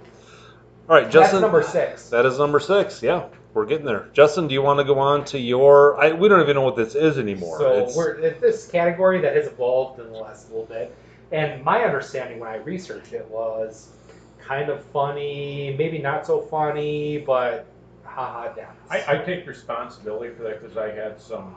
Now that I've been reminded, some communication that was a little, a little. Uh, Vague. Yeah, but I think we're gonna move on, starting right now. Yeah. I've got I've got four. I'm gonna Are share you gonna all go for? four of them tonight. Oh, I, I Do like you know that. why? That's Do aggressive. you know why? Do you know why? They Because were all equally stupid. and You couldn't pick one. Right. That and plenty of people have died in this world that we can continue this segment over and over and over again and Oh, not repeat them. yeah. Oh, for sure. Hey, So John, I'm I'm, I'm not going to go into last names or anything, but John, he's 21 years old. He drove home drunk with his friend Francis, 23, hanging out the passenger window. this could be good. He ran off the road and sideswiped a telephone pole support wire, decapitating Francis. He continued the final 12 miles uh, to his Atlanta, Georgia home, parked in the driveway, and went to bed. A neighbor found Francis Francis's headless body in the truck the next morning. He drove home with a decapitated friend for 12 miles. and uh, 11's bad, but Yeah. 12, my God, that's just reckless. God. Bernd, a German engineer from Berlin, was willingly slaughtered so that he could be butchered and eaten by a cannibal. He had responded to an internet advertisement that this cannibal had placed for this purpose. In prison, the cannibal became a vegetarian. What? After? After the death in which he was sentenced, Was he too gamey? I don't know what happened, but whatever his reason, after eating this corpse, he said, "Hmm, It's not for me. I'm good. Let's go to veggies. Jesus. Number three. Number three, Gary, a lawyer from Toronto, fell to his death from the He, 24th. went, he went out the, the glass window. yes! And the quote is he was one of the sharpest lawyers in the firm. Ha ha ha! I don't have This the quote. is this is 90s. Gary is a lawyer from Toronto. He fell to his death from the 24th floor of the Toronto Dominion Center while demonstrating to a group of oh, visitors Oh, that glass his that its windows were unbreakable. He threw himself against one, which did not break but popped out of the frame. was. True oh, story. Oh, so it wasn't the And It was- glass. wasn't the glass that this broke. He popped the glass out of the frame and plummeted to his death. This was a confirmed 1990s vintage Darwin Award, and a senior partner of the firm said he was one of our brightest young attorneys. Ooh. well, I'm not gonna hire him for my estate planning. Yikes. My last one involves a September 1978 incident. Uh, Georgy Markov. I'm gonna go last name. Georgi Markov? Yeah, He was a Markov. Bulgarian dissident. Yes. Umbrella assassin. He was assassinated on a London street. This is cool. Via a mar- uh, a micro-engineered pellet Ricin. containing ricin. Listen, yeah. was fired into his leg from an umbrella, Umbrella. wielded by someone associated with the Bulgarian Secret Service. And there was some speculation that this involved the KGB. How fucking cool is that? That you have a pellet from an umbrella that contained ricin that murdered someone. I, I, I actually know a lot about this only because I've watched that PBS Secrets of the Dead documentary five to ten Cool. times. And it is an amazing story, and they have drawn a connection to the Bulgarian um, secret uh, police. Todor Zhivkov was the Bulgarian president, and he was um, injected with that on Todor Zhivkov's birthday. That's fantastic. He gave himself a birthday present. It is an amazing story. 1978 in London, and they have identified um, the the assassin. I would recommend you go to that PBS documentary. It is amazing. I didn't know that I was going to be educational with my debts, but I Good work. I did. I feel that if you have been assassinated or attempted by the Bulgarian secret police, you're doing well in your life. Absolutely.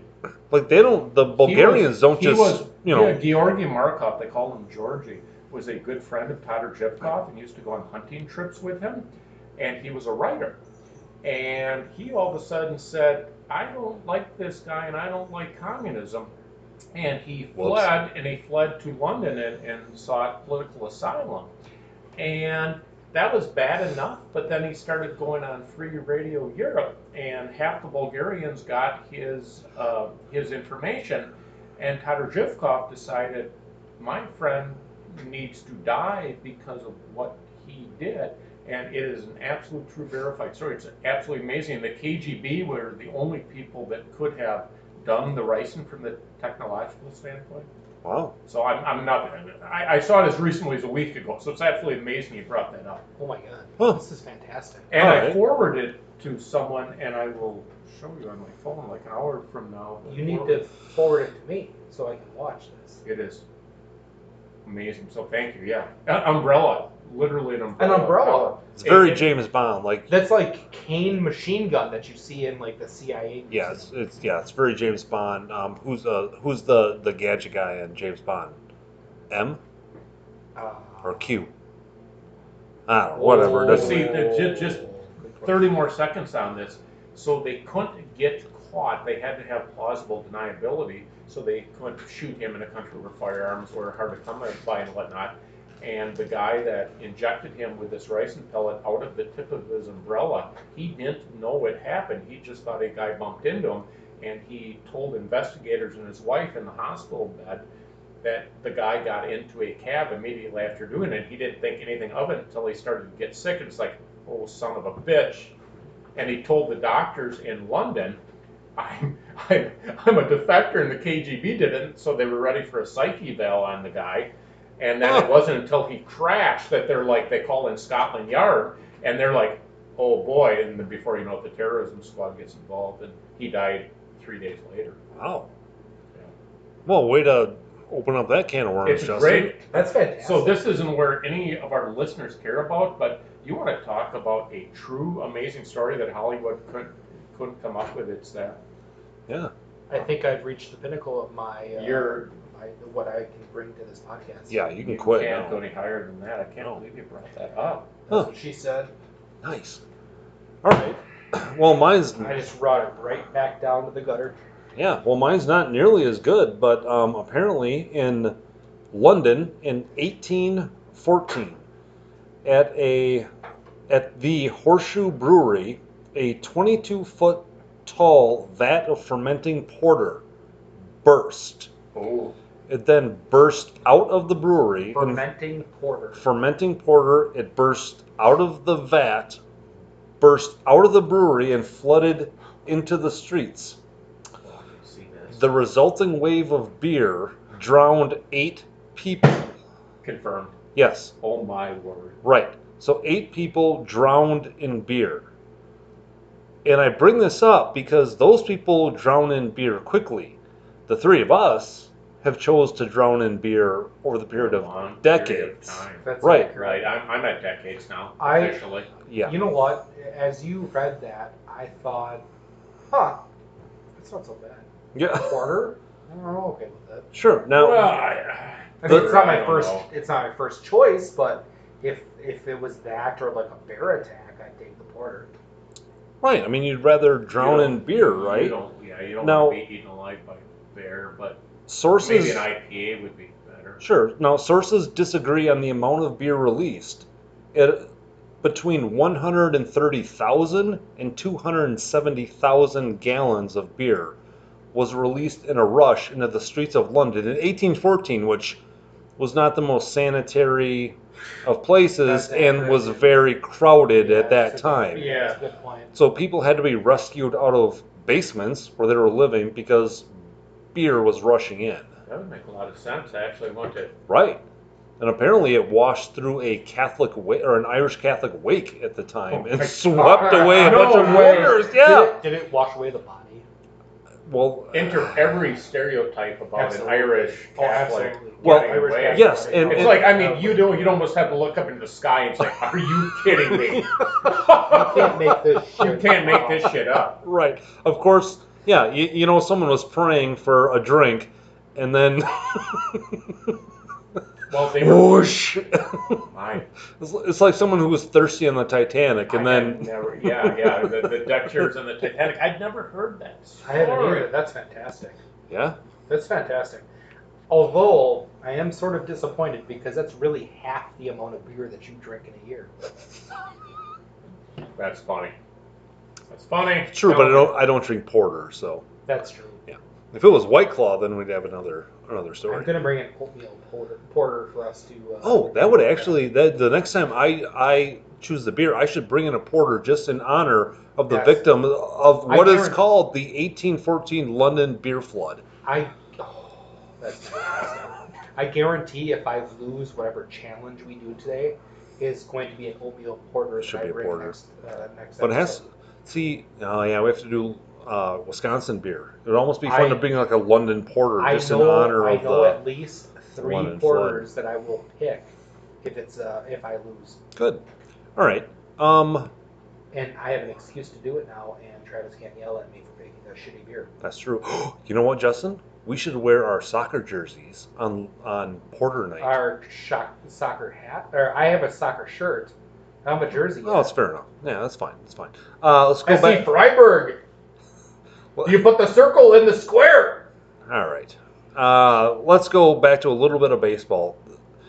This is a bit of a nebulous topic. We'll we'll see where we go with it. But what is it that you love about baseball? Some Oh, this is good. smaller specific thing, not just the game or the crowd or something like that, but a specific part of baseball that you gravitate to, you love watching, that just something that draws you to it that you could watch all day long.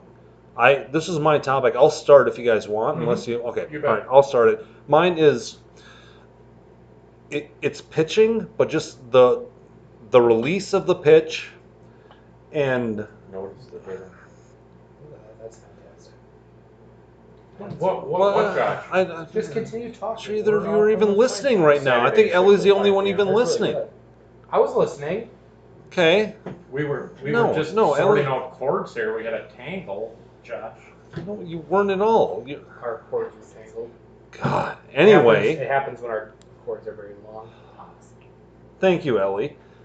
What I love watching is the pitch. The pitch Yeah. releasing out of the pitcher's hand, the different grips, Mhm. the movement on the pitches, when they the the change of speeds, watching a guy going from way behind a pitch to reaching way out for a changeup. I absolutely love watching it. It's great. How has the uh, increased camera speed and the slowing down Oh. of the of the uh, pitch, and you could see where the fingers are exactly laid on the ball? How much has that improved your viewing? Very much so, because when they slow down that that uh, center field cam, when you can see the pitch and the ball coming out of his hand, the rot- you can see the rotation of the pitch. And one of the the what has really helped this is I know you follow him. I think Justin is the pitching ninja. Oh, I love the pitching ninja, which we can go back to at some point because he was the one that brought up Justin uh, Topa. Justin Topa, and Yeah. he's now a Brewers So pitcher. what he'll do is he'll overlay a pitcher throwing two different pitches, say a, a four seam fastball, or say like a slider and a two seam fastball, and the he'll overlay both the frames, and the pitches come out of the guy's hand at the exact same angle, and right the last second they diverge, oh, it's crazy. and one goes way off to the right, and the other one dives down to the left. So you can see just how difficult it is to hit a major league pitch. It it fascinates me, and maybe it's more Yes. about just seeing how a guy could ever hit that, but just seeing Right. the the it's a new appreciation. Absolutely, really I, I love watching that. I, I love the the deception on the mound of the turning a ball in, in the glove to to Yep. hide the grip. I, I love everything about the delivery of the pitch. That is my just Excellent. That's fantastic. my Excellent. my champagne, I guess, of baseball that I just love. It's great. Um, yeah, so so much of what you said I, I hadn't specifically thought about, but I, I couldn't agree more. I went just a little bit different route. The difference between uh, baseball and, and, and, and football, you know, kind of the, the, the two big sports in America, and where football 16 um, games a year, where every play is just, you know, means a whole ton versus baseball, the slower pace and where you can you, you, you, you can just relax a little bit more without just the high intensity of every play, meaning everything. There's benefits to each, but baseball to be able to, to approach it from a purist standpoint and know that um, you know if you, if you do miss a batter or two, it's not the end of the world, but um, you can go from um, I suppose it's true of any sport, but you can you can go in baseball from you know like two pitch, two outs, and an inning, a couple ground balls, and the next couple guys get a single, and before you know it, you get a you get a big inning. Just um, I, I like the pace, and most people don't like the pace. Most people are fighting against the pace, and and to the detriment, um, you know, because at the end of the day, the commissioner has to is is, is subservient to the money and whatnot. And that's let's try to hack off six minutes here and 11 minutes here. And the, the three of us sitting at this table fall into a different category, but we're, I think, the minority. And whether we're 10% or 20%, I don't know. But I, I think they're trying to speed up the game. I don't want the game sped up, but that, that sounds like an 85 year old that wants you to get off their lawn, too, right? It's just like it, it sounds Well, I mean, I, I think we're a rare breed. We're not smarter than than people in general, but I think we probably are smarter baseball fans Hmm. specifically. Just we're smarter because we like it. We're not smarter because we're you know we're able to to, to, to, to excel in other areas, but we're we're smarter um, in in that we spend more time about about you know I think what the game was was, was meant for and um, so it's a long-winded way of saying it's a it's a game that offers a whole lot but not every every second of it is uh, is critical so Well, it, it I, I think what you're saying is baseball. did I say that okay I mean, You you did, tough, yeah. what I got from that was baseball is chess. It's Yes. it's not checkers. It's not you know faster like- pace or whatever. It's it's chess, and there's a lot more going on. chess with a whole lot of athleticism mixed in Um, Right. But but chess all all the same, and um, a, a former uh, coworkers of ours, and I'll give his name because I'm comfortable. Well, I'll give his first name, Steve. He talked about every single pitch is a is a is a is a, is a chess match because every single Right. pitch, especially with Right. at least one runner on base, all of your um, um, seven position players, not including the, the pitcher and catcher, need to be thinking where they are. Um, and are you watching the signs of your own catcher? Where are you going? Is a curveball coming. I'm going to take a step right. I'm going to take a step left. It's like those, those things. It doesn't make one sport better, but but understand that if you are doing it right, you are saving your team several outs a year from a defensive standpoint. That could mean games. That if you do it right, more often than not, you're you're in a good good position. Where Yes. a game like football, it's just it's Well, different.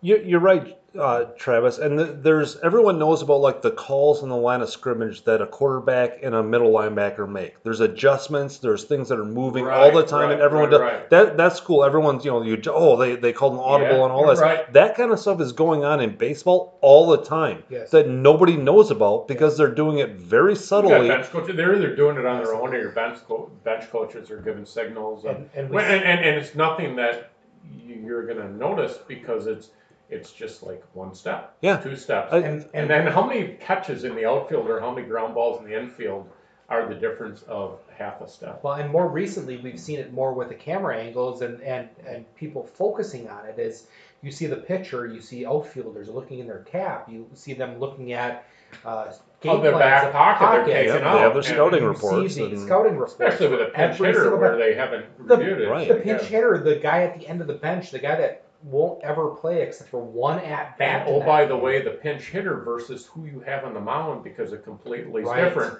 if Josh Hader is throwing versus a different reliever. Right. Yes. And and there were there was a play I want to say it was the '91 World Series. I'm not sure. It was the Twins when Chuck Knobloch deked a guy at, at second Oh. base.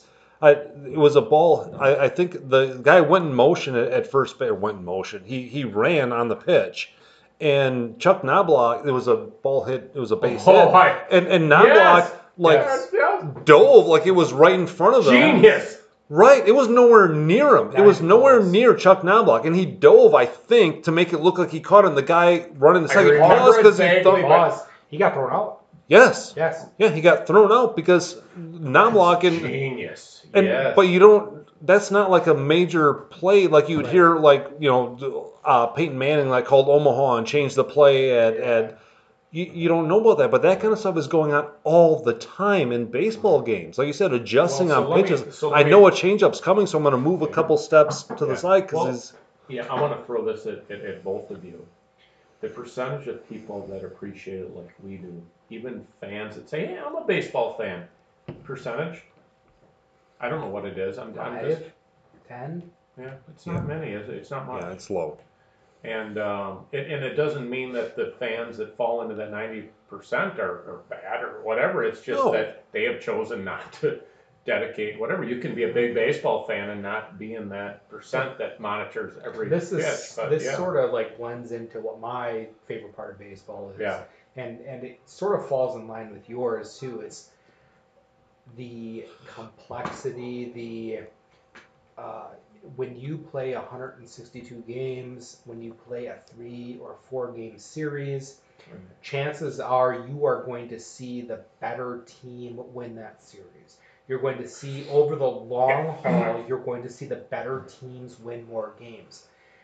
you have you can look no further than the uh, 2019 uh, Green Bay Packers, who substantially overachieved, and they were exposed in the NFC Championship game for their weak ass defense. There is no possible way in the sport of baseball that you can have a substantially weak part of your lineup, a substantially weak part of your game that isn't exposed halfway through the season, Mm. where you don't have to at the trade deadline shore up, where you don't have to make moves to change this. And and Josh, you put it perfectly before. This is chess and not checkers. I think most other sports that we look at, other than soccer, which confuses the fuck out of me. Uh, most other sports in North American lore is they're they're checkers. Yeah. It's you go on a season by season basis, and I think in baseball, not only are you playing the game of chess for the entire season, but because you've got minor leagues, because you need to look at your future, you see more than just the season at bay. You see four years from now. You see three years from now. You see what's going to come up and to support you next year. What can you do this year to help support your team next year? Great, great It's point. it's Mhm. not just I'm going to satisfy my desire for the 2020 season. It's how can we be relevant for 2020, 2021, 2022. And, and that's a whole nother step, and, and that's very intriguing because it is different from year to year from, from baseball through the other major sports. Yeah, yeah, you can't. In in football, you can have a defensive tackle who's out for a game, so therefore I'm going to run off tackle all game, Yeah. and I'm going to win, and I'm going to get to the to the Super Bowl. You that doesn't happen in baseball because you can't. For one thing, you can't have a an injured second baseman. So now we're going to like send the ball to the second baseman. Well, and, it, and- it, and- it's, funny, it's funny that you said that because my example was going to involve a second baseman. I was going to say, okay, you've got a hamstring injury or he's getting a day off. It's like Right. it doesn't it does not change it nearly as Right. much. It might not change it at all, Right. or that second baseman might not get a ball that the regular second baseman gets or at bat in the eight hole. you could have you could have your star player in baseball miss a game due to injury, due to a day off. You could still win that game. The chances of you going in the NFL without your starting quarterback, the chances of Or- the or- or- Lakers doing well without LeBron James, and most Totally of these different sports is world. Right. completely different. So you have to. It, it is the ultimate apples and oranges, right? Yep. Yep. It, it involves more of the mental how can we put together a solid team versus what three or four people Yeah. can we put And, together. and how about a how about a discussion for the uh, the, the, the future? Um, what can a good manager um, do? Um, what can a good manager um, mean for wins in a year? Oh, and what can a bad? I, I think it's a discussion. Definitely not for Absolutely. right now. yeah, That, yeah, we But can get just into a- that for a long time. yeah, Yeah. It's uh, it's time for a Gruber. I'm ready with mine. Gruber. Do you mind if I start? No, Go One call. That's all. Justin, you always explain it. Please explain it, and then I'll get into mine. Uh, David Gruber, uh, he is a, uh partner, the main partner of a law firm in Milwaukee. He has become the main sponsor for Milwaukee Sports. David Gruber has a commercial, and all of his commercials, and it they all end. Oh, go ahead. Jesus Christ! I don't have an opener. Oh my God! I How do I do this without an Whoa, opener? whoa, whoa, we have one. We're Where? you just used an opener like an hour and a half ago. I know, but it's gone. Jesus Christ! trying to open a Check the floor. trying to open He's a beer with a with a he's trying to carbine. op- he's trying to open A carbine or a carabiner? carabiner. You idiot. What It's is it not a called? gun, knucklehead. A carbine is a rifle. That's a carabiner. You idiot. Carabiner? Yes. Can I have a bottle opener, Travis? Because this is not working. Christ. Oh my God. It's not called the I'm sorry. carbiner? Why don't it's a carabiner. I thought it was called the carbiner. Dumbass. keep talking and then either you or Josh go with the. Oh. Well, I mean, for all the times I've like It's a shimmied up a carabiner. mountain, I guess I wouldn't know what a Jesus. You're, you're embarrassing all of us. was us. it a, a carabiner? It's a carabiner. I don't like that term. I got it. It's open. You opened it with your carbine. I hope I hope there's shattered glass So- that you cut your lips with. How about, how about we just move on? So let's just Gruber move on to Gruber, because so David Gruber is this big sponsor of Milwaukee sports, to include the Brewers and the Bucks, and all of his commercials end with him saying, "One call, that's all," and Ah. and it's fine if you didn't do it in such a It's not fine. not fine. Nothing's fine about it. It's horrible. Are you ready? So, so we have this segment in which, what would we rather endure than listen to David Gruber say one call? That's all. Thank you, Justin. I would rather stir up a hornet's nest, getting stung numerous times while fleeing. I then get my crotch stuck on a barbed wire fence after I free myself while still getting stung repeatedly, of course. I run headlong into the base of a tree. I'm in, I'm recovering in an emergency room, and on the TV is the voice of Joy Behar. I then punch myself in the head to go back into the preferable coma. Oh my god! I would rather do that.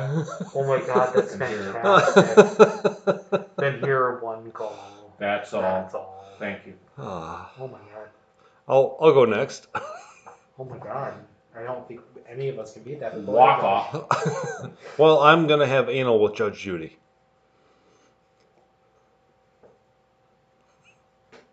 I would do Is that your entire? yeah, anal sex with Judge Judy. I'll tell you what. I love the succinctness. Yep. hmm I, I don't think anything else needs to caught be both said. of us uh, off guard, and I think we catalog that as quite a quite an effort. Holy Wow. balls! Let's leave it at that. you just pictured it, didn't you? I I almost I almost thought what he For just whatever- said was kind of a, a laying some groundwork for an actual No. lengthy story, but uh, for whatever reason, I keep seeing memes of and uh, gifs of Oh, Judge there you Judy, and then all of a sudden Josh is behind her in all of them, and it's really That's- disturbing. Justin, let's move on. Let's move What's on. yours? I, after dealing with a bout of diarrhea after eating Taco Bell for a week and a half, I like the start of this. would rather use poison oak as toilet paper during my bout of diarrhea than listen to one call. That's That's all. Where are we at, guys? Oh, that's good. That's Where are we good. at? Uh, we you want to talk about the uh, the Watt brothers? The Watt brother, Watt brothers are my favorite, uh, Yeah. hands down. They're they're uh, institution. If if both TJ and uh, Justin Watt, Derek, Derek Watt, no, who are the three brothers? JJ, JJ Watt, JJ, Watt, Derek, Derek, and TJ. TJ. You just said Justin Watt. Well, that's not. It, it is hard to keep track. Okay, well that's If- fair. Yeah. If they ran for president, vice president, and we knew that Secretary of State would be the third one that was left out, Wouldn't you vote for him uh, in, in, in a heartbeat? I don't even care what their politics are. No, No, they like could be completely socialist and be okay with it. right. They uh, that subway commercial that they run all the time now. When Derek and TJ are standing at the subway shack that their dad built in the backyard, I laugh every single time. Every I, it just makes me laugh, and and take all that away from it that they're personable and and very fun. But it turns out, you know, JJ being a really nice guy who raises how many millions of dollars for hurricane relief Can efforts I say and something? yeah, quick? please, Um, JJ Watt. When I said Justin Watt, yeah.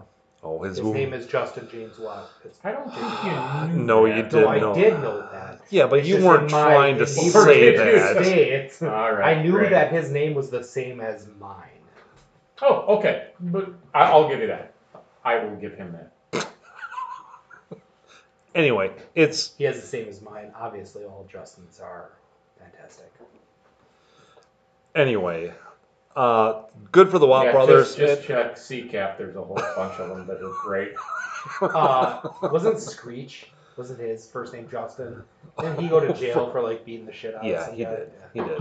Um, but no, it's it.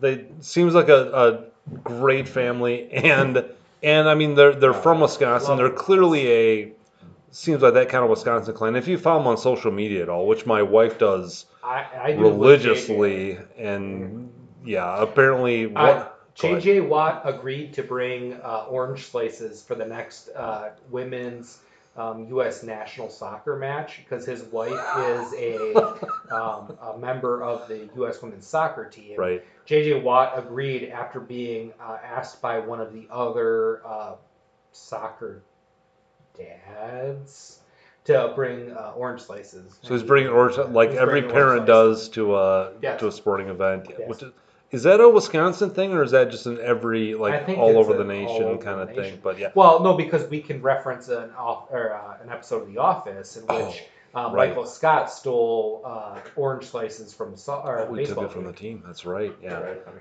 Yeah, but they're they they seem like they're obviously a national brand, JJ in particular, Yeah. but they seem to still have their Wisconsin roots and just being very down to earth. But I think and- that's part of the marketing too, and it's genius because it, it works. It is- Have you ever seen the, the images on Instagram or, or Twitter of JJ and his wife's house no. down in Texas? It's this like immaculate place, of course. course, but above the fireplace in their great room area is the head of something that JJ has slaughtered.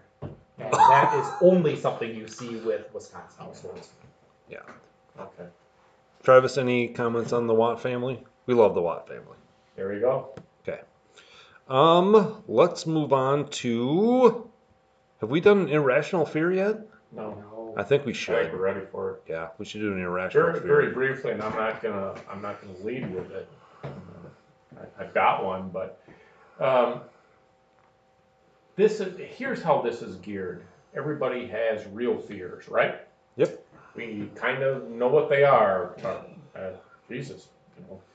Um, common sense, uh, fires, hurricanes, you name it, just what everybody is afraid of. Bears.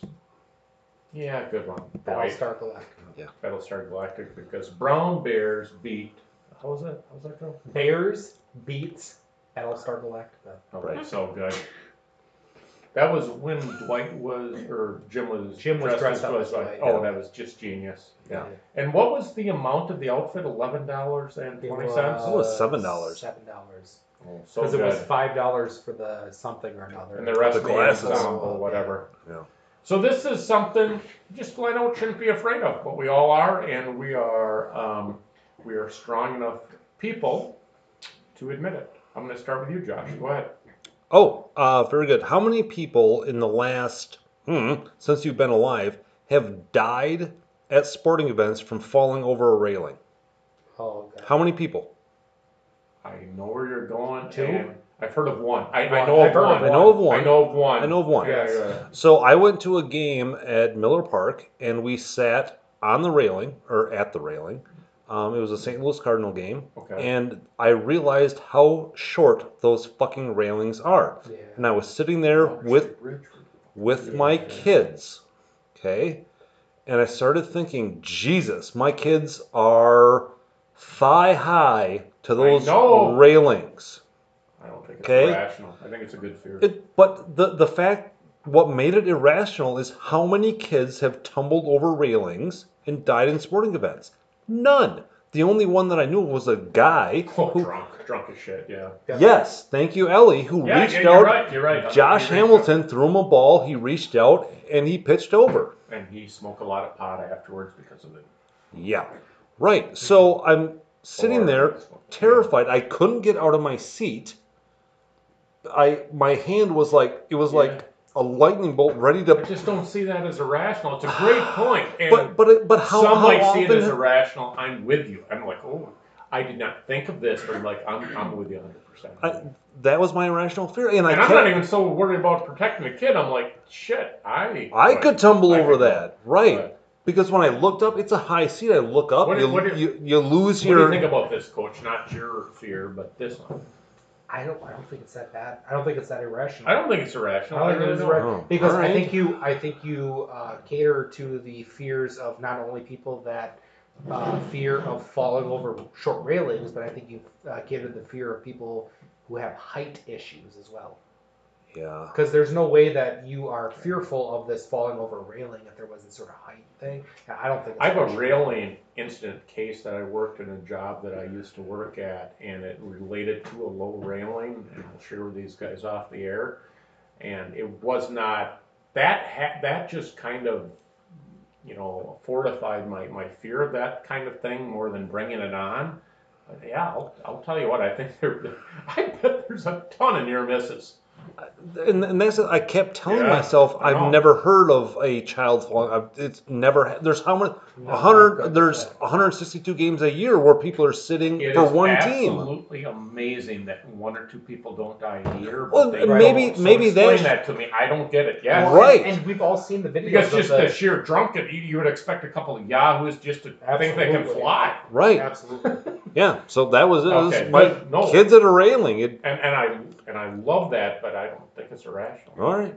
Next. Coach, I just had mine, and then you want just, me to go? Yeah, it just completely escaped me. Mine goes back to my Happens. childhood.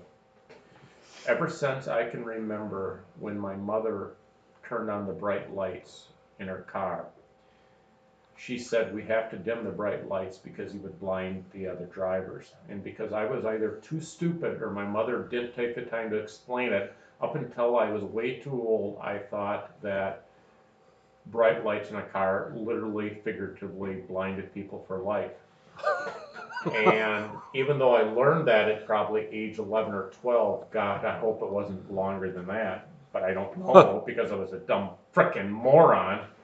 But my mother, I, I and whatever. To this day, I am hyper sensitive and I have a fear of my bright lights just being on to an oncoming car, them crashing. And I'm like, I gotta turn those things off way, way earlier than anyone would ordinarily do. And if I happen to be driving on my bright lights for a legitimate reason, and I like forget about an oncoming car, even though we might be a half mile away, I'm like, oh Jesus! I'm, I'm just like turning them off immediately because I still go back to the, oh my God, I've blinded them. Not permanently because I now know that. I know it's a temporary whatever, and we all know bright lights do affect oncoming traffic. Yeah. But I still have an irrational fear of my bright lights affecting other Oh, drivers. that's good actually. yeah. Now let me ask you Yeah. this: Sure. What are the the the rules or the etiquette on a four lane highway Hmm. when you're? Oh, good question. Because I've been flashed. Different, Lane different. guided Because I've been flashed by truckers and I have my bright lights Uh, on. Okay, I don't know. I, I, I don't know that. I don't know either. Like I, if it's, I mean, because four lanes go near That's an near entirely enclosed. different world than Highway 12. Yeah. You know, because you you you have a big old. There's a lot of space. You can easily drive with your I high beams I, on. I cannot think of a time that I have been blinded by a person on an interstate going the other way. yeah, yeah, me neither. But there's there's be a dick always some on the other trucker that is like looking But for it that. and, means yeah. a whole lot on your two lane shift. It Yes. really does. It does, yeah. Justin, Yeah. have you thought of it yet, or do you want us to move on? Maybe So- October of 21. So I had I had this really good irrational fear, and it was right there. And then I got really, really enthralled with uh, Josh's irrational fear. I don't blame you. And then instead of being the normal person like I should have, and then typed it on the page that I have in front of me, Mm. I lost it. And I know it was good because I sat there and thought, God, there's no way I'll that tell either you what. one of these two idiots Yeah. would ever think that this is appropriate. Like I knew this is Your- irrational. Your honesty means more than coming up with something and knowing that we're going to do this next time. Just just It's going to come to me again. cut your losses. What's going to happen is in like five minutes, it's going to come back to me. and I'm going to be like, oh fuck, Well, and then I'm going to have I to write doubt it it. down. I, for next I, week. I, I doubt it. I think it, it'll have to wait till next time. yeah. Well, let's move on to something else. Let's go on to Brewstivus. Oh, okay. Brewstivus. You want me to start with Brewstivus? Yes, please. That would Who start wants to to, read. Who wants to uh, describe Brewstivus for us? Oh, I'll do Brewstivus. So everyone has probably watched Seinfeld when they have the airing of grievances of Festivus. Mm. So us being older gentlemen, middle aged, we have a lot of grievances. And this is where we air them. So this is our Brewstivus. Justin, please tell us what pisses you off. So uh, Josh and I have, well, me more recently than Josh, have gotten into uh, soccer Yes. and international soccer, and more specifically the Bundesliga, Bundesliga. the German soccer league. Mhm. And so I've been watching more soccer on ESPN Plus, and uh, I think the thing that annoys me more than the constant drama with the injuries, because you sort of expect it and it's a part of the game, is the raising of the hands when things go out of bounds Oh, when yes. they think that something is offsides. yes. It's the constant. Could you read this to me? I will read it for you. Soccer slide or fake injuries. Yeah. This is so, eerie. So you're gonna you're gonna touch on. That's not what I'm going with. I nixed it, but Yeah. oh so wow. it, it's the uh, the ball goes and crosses the line, and both teams raise their hand like it should be mine. No, it should be mine. It's offside. No, I was onside. No, this was last touch. There's a uh, there's a foul here. right. They constantly they raise their hands more than a fucking first grade classroom during math class. So Yep. I am so sick of seeing them raise their hands. You know what? Keep your hands down. There's a fucking official that will tell you who's ball it is. And and Nice. and none of those officials are looking at them to make the call. Oh, oh, Oh, your hands oh. up. Well, it must be your ball there were then. third, there were three German players with their hands up, and only two uh, two uh, Netherlands players. So I think it has to go to Germany in this one. No, Right. you're no. Keep your hands fucking down. Stop playing like a child, and just let the officials call the game. Yeah. Yep. And and Nice. The match. yeah. And look, you're absolutely right. It's nonsense. Now that is not um that that's not the only sport where that happens because No, no, no, no, no. But it, it's in my forefront because I've paid more attention to soccer recently. right So because it's there, and it's annoying me. Because how many times in a loose ball in football, when they all pile on it, how Yeah, many and- guys and- point one way or the other? I mean, it's it's ridiculous. And that's fine. And, And I paid more attention to soccer recently. because we've watched a lot of it. football. Oh, and it it seems to be more prevalent or more every every fucking play Oh, than yes. it is in most. it is. sports. It's ridiculous. And Travis, we're gonna put this out to you right now. This is a five-year plan. Okay. In the next five years, will you accompany Justin and I to one of the legendary rivalry games in England of soccer teams? Manchester United versus Manchester City, Chelsea versus Arsenal. Let's make a road trip, just the three of us, to see one of the most legendary Yeah. Rivalry games. You don't even have to go to the game, but just to see Well, that, the would, that would be ridiculous to, to go and not go to the game um, match, right? well, Match. the, the match, right? But I am I am in in in in. It's a derby uh, game. a derby game.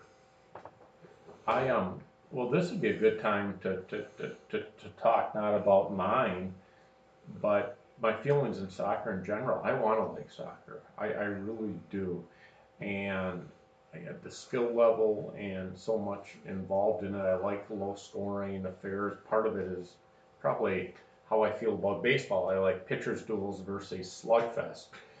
Um, but I struggle like so many people do with the the, the, the, the, the fake injuries Yes. and the um, um, well You know that, how that's a big thing and some Yes. of the theatrics will go I, I just wish they could get over it because I, I want to I want to be part of part of that and I you know so and it's- but but I, I, I, I fully realize the you know kind of I think what you said I think um, Josh you talked about like the football pile and whatnot. Listen, at the end of the day, a fumble in the NFL isn't even close to as frequent as the. right. as Oh, the- you're the- right, The yes. constant and and Right. You know I- it's bred into these.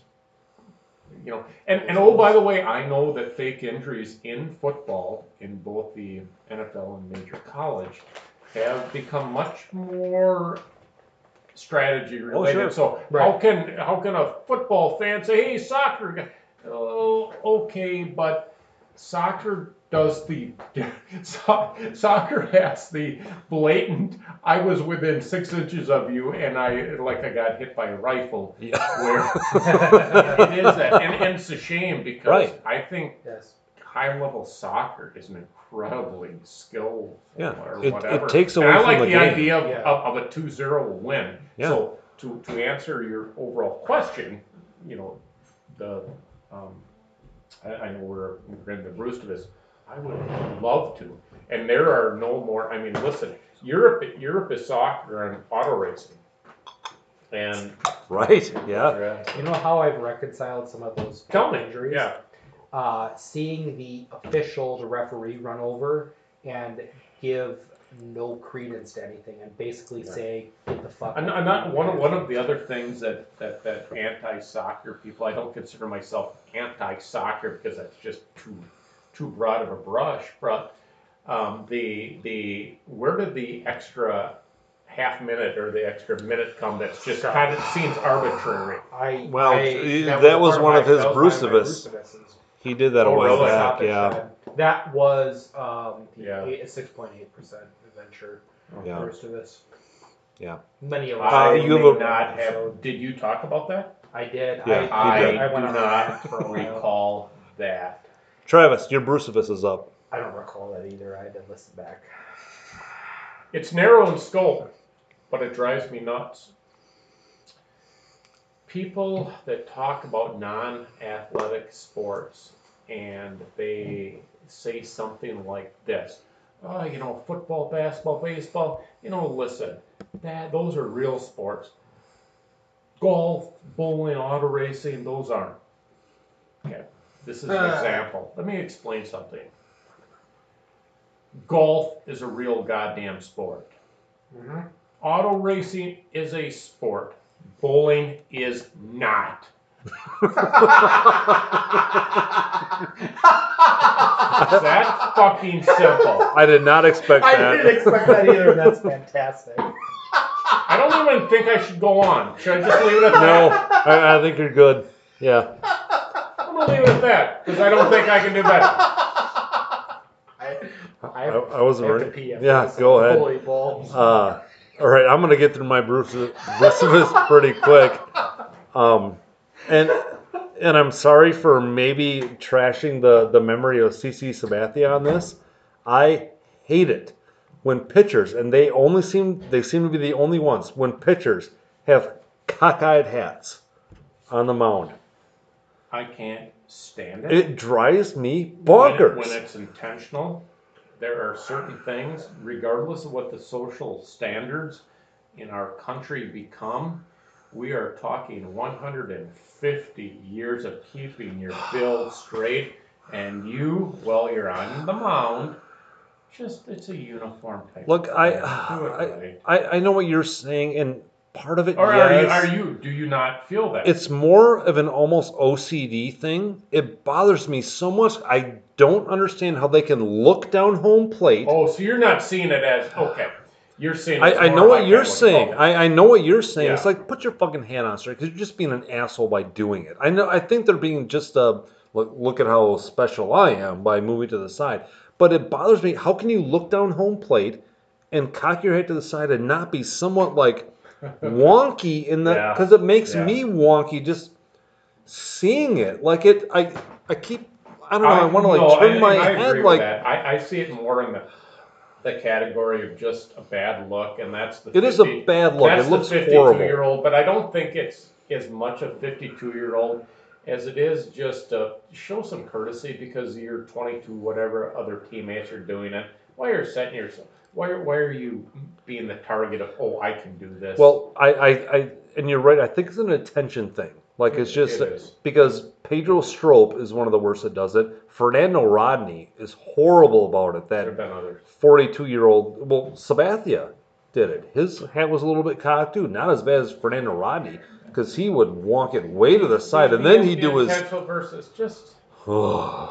I just Yeah. think it takes away from your teammates, if nothing else. It- yeah. Not not the opponent, not the game, not any social thing that you're fighting against, but I think it takes away from your teammates. Yeah, it just it just bugs me. I, I don't know why. Right. It just No, my good spine point. crawls when I see it. So I, I just yeah. Yeah.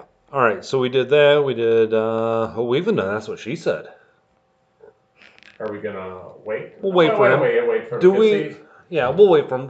What do you think? Uh, douche of the week or Oh, I've got douche of the week.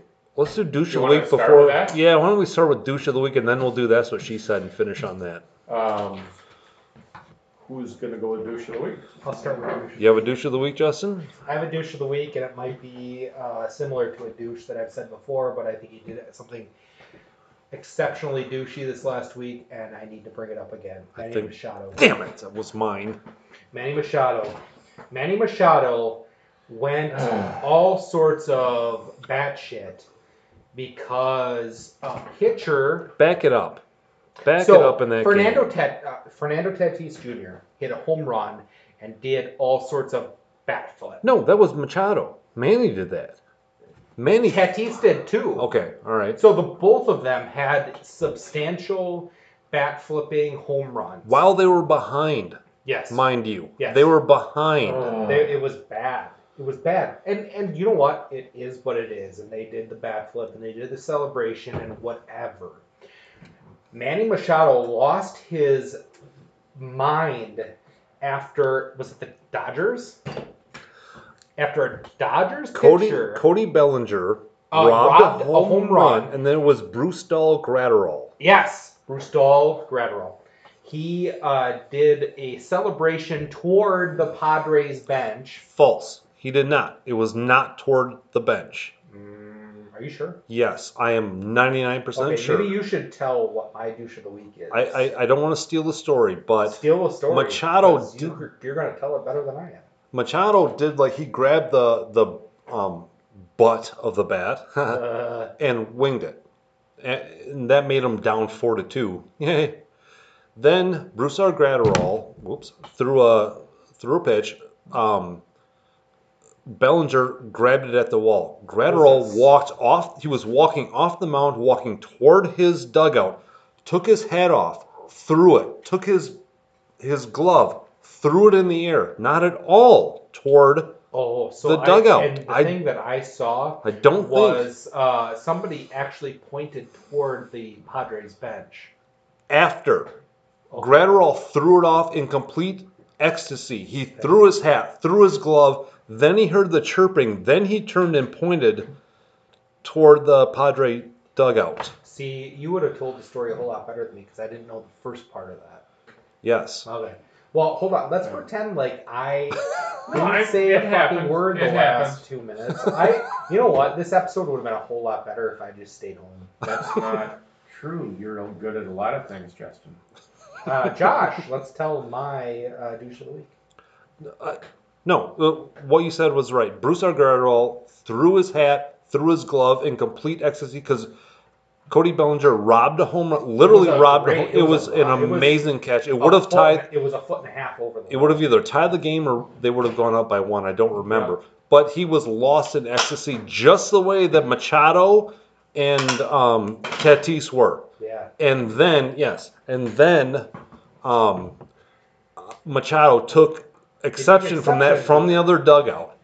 So then, Can Go let me ahead. do my last Please go. statement here. Manny Machado cannot ever, not now, not before, not ever, make any sort of reference toward uh, people over celebrating, people taking plays off. He cannot do anything that relates to the uh, sanctity of the game because Manny Machado completely ruined the sanctity of the game when he played for the Dodgers. Oh, And Manny Machado can take a wooden baseball bat stuck with uh, nails sticking out the side, and he can put that straight into his rectum. right, yes, it was posted. the the lack of of self awareness on that is is maddening. Like, how can he? Be, how can he be that excited but not allow someone else to get excited? It's You know, it, it really does boil down to something very simple, and that is Manny Machado is a big, big horse's ass. It's that simple. Yeah, right. No, that you was can't start to reason with somebody like that and start Nope. analyzing. He's a prick who's just really, really talented and really, really good, and he's not alone in that in the history of sports. So. sure. I, I think, and I, I'm not gonna, you know, preempt any of the other voting members of this uh, Hall of Fame board, but I think, uh, for me, Manny Machado is a first team Alex Rodriguez. I'm not even. I'm winner. not even so sure if we shouldn't consider for 2021 it be the Manny Machado Award instead of A Rod Award. You- maybe, maybe we shouldn't do gosh. that, so the last time we or, or he's. You know, I don't know. the last time we did this podcast, A Rod Travis, is too big of a douche to probably replace, but the last time we did this, we already named it the A Rod slash Manny Machado Award. Did I didn't know we Yeah. slash. Was that during the 6.8 Nope, experience? nope, that was the last time. Well, that's make it official. I, I have no problem with a dual award because Mm. they are douches on different levels. Yeah. But they're they're both really I'll make really the motion horrible. that it becomes a. I second the motion. Uh, Yeah, all I- in I- favor? Aye. Aye. Eh, All motion opposed? passes. So Alright, passes. yeah, so it's the it's the Rodriguez Machado Award. Good. All right. So are we up to me? Yep.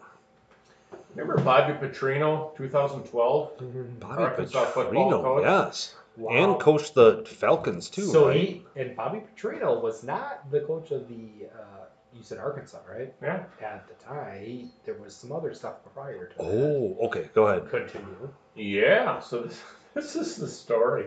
And this is one of these I encourage everybody to, to do the Google search. But Bo- Bobby Petrino had himself a 25 year old. I don't know if he was in his late 40s or 50 by then, but he had himself a 25, 26 year old mistress on the back of his motorcycle. He Whoops. crashes. He sure did. By, by all accounts, non alcohol related, he just fucked up and crashed. And with the help of the Arkansas State Patrol and some friends, the initial report is Bobby was just kind of tired and just crashed and and he was he was hurt decent, no brain injury or anything. But the the, the everybody has seen the um, the video of him in the uh, in the in in the in the collar, and he's in his Arkansas gear and he's doing a University of Arkansas press conference, and it is completely with the theme of oh my god our beloved coach had a motorcycle crash. He wasn't drinking. Oh, oh by the way he was alone and let's all feel bad for him.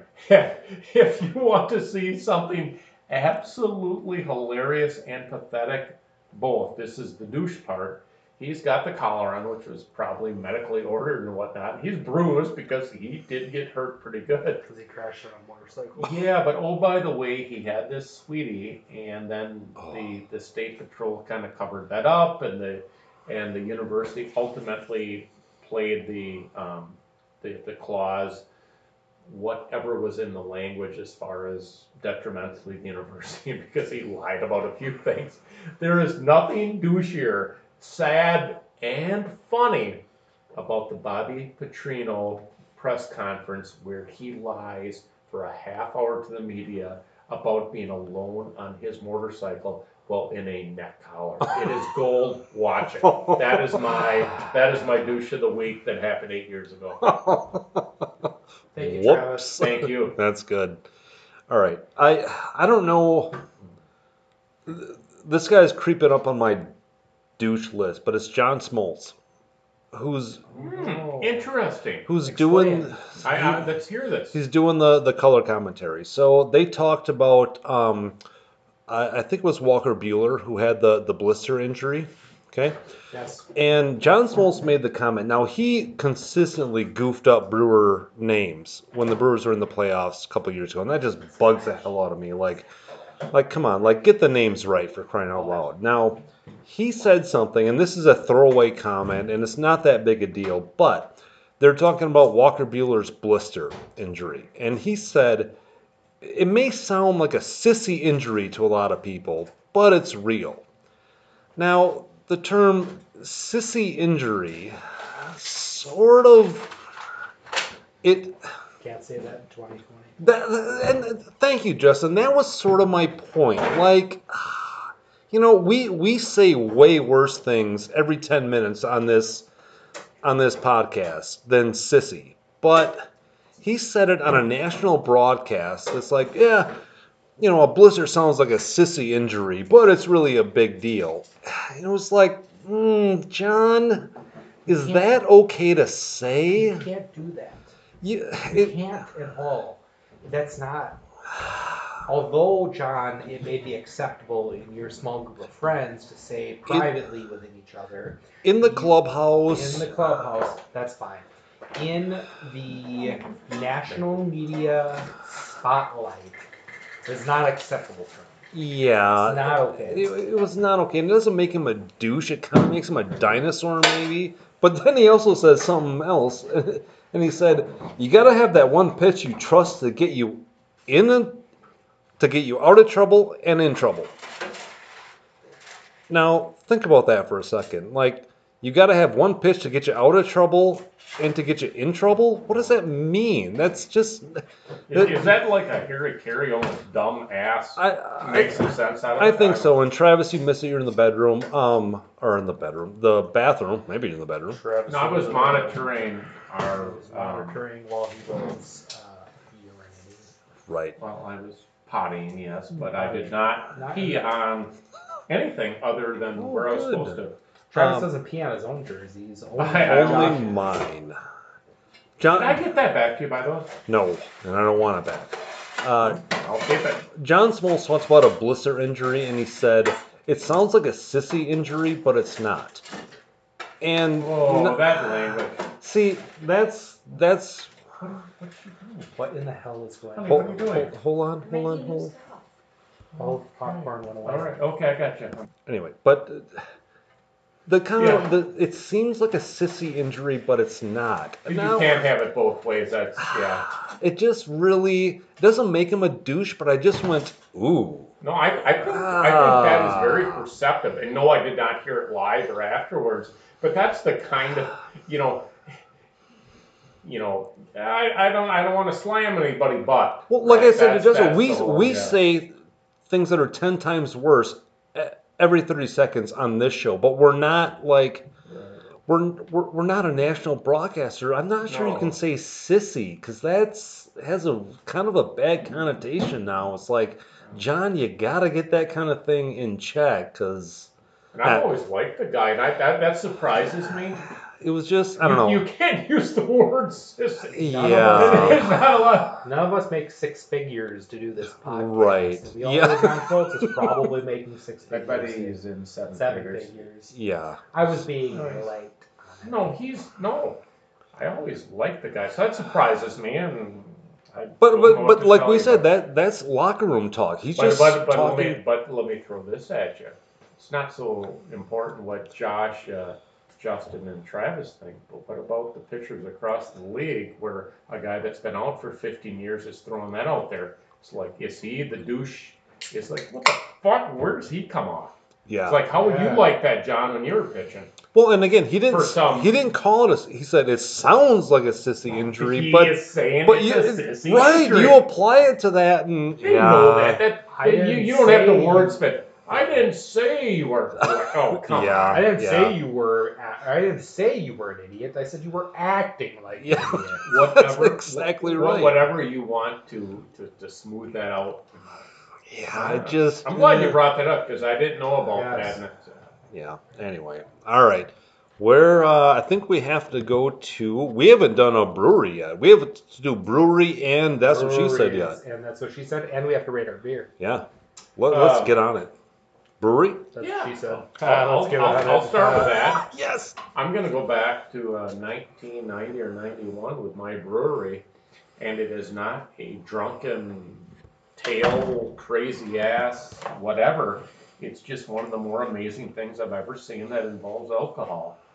And um, my friend Troy, we were at 3612 Jeffers Road, that which was his dad Denny's house at the time, and Is this the same Troy as uh, most of the other uh, breweries? it, Of course it would was. be. Okay, just making sure. and we've been drinking and they had brought out a three wood, a one wood, and God knows what other club, and they're hitting older golf balls into the across the road neighbor's yard that didn't have a house in it. So that's safe. And Troy, after several drinks, grabs he grabs off of Denny's garage a weed whacker, a manual weed whacker. You've seen them, right? Yeah. Just in kind of the, is it Scythe? Is it S C Y T H E N? Kind of the Scythe. Scythe, whatever. Scythe. You know, the old fashioned whatever. And he goes Like the Grim there. Reaper kind of. Perfect. It's it's the Grim Reaper. Is And it a he, Sith? Oh, it might be Sith. I think it's Sith. Yeah, I think it's Sith. he has a Sith. and he takes a golf swing at a golf ball with his Sith, and no ball goes anywhere. And he literally has a full swing. And Oh, no. for the folks that can't see this, you guys have to be with me here. I'm swinging, and he has this follow through golf swing like you would typically do. It's like there's no goddamn ball, it's on the ground. So a long two seconds later, he had split the golf ball two thirds deep with the Sith. And What?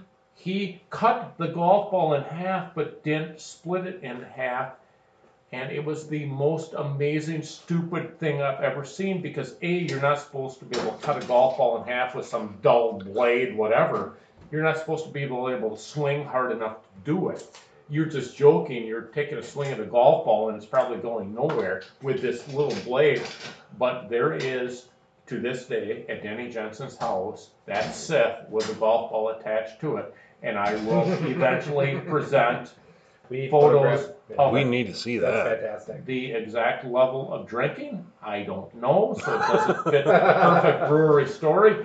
I don't know, but there was plenty of booze involved, and it might be one of the most amazing things I've ever seen that had I not been there, I would not have believed. I'm done. Wow. Is That's the pretty good. It, it exists because it was so amazing we didn't they didn't throw it away. now wait? Is the golf ball still on the blade? It's Yeah. still on the blade. It exists at Denny's house. It's fantastic. Oh my God! All right, Fantastic. it's great, Justin. Uh, my breweries.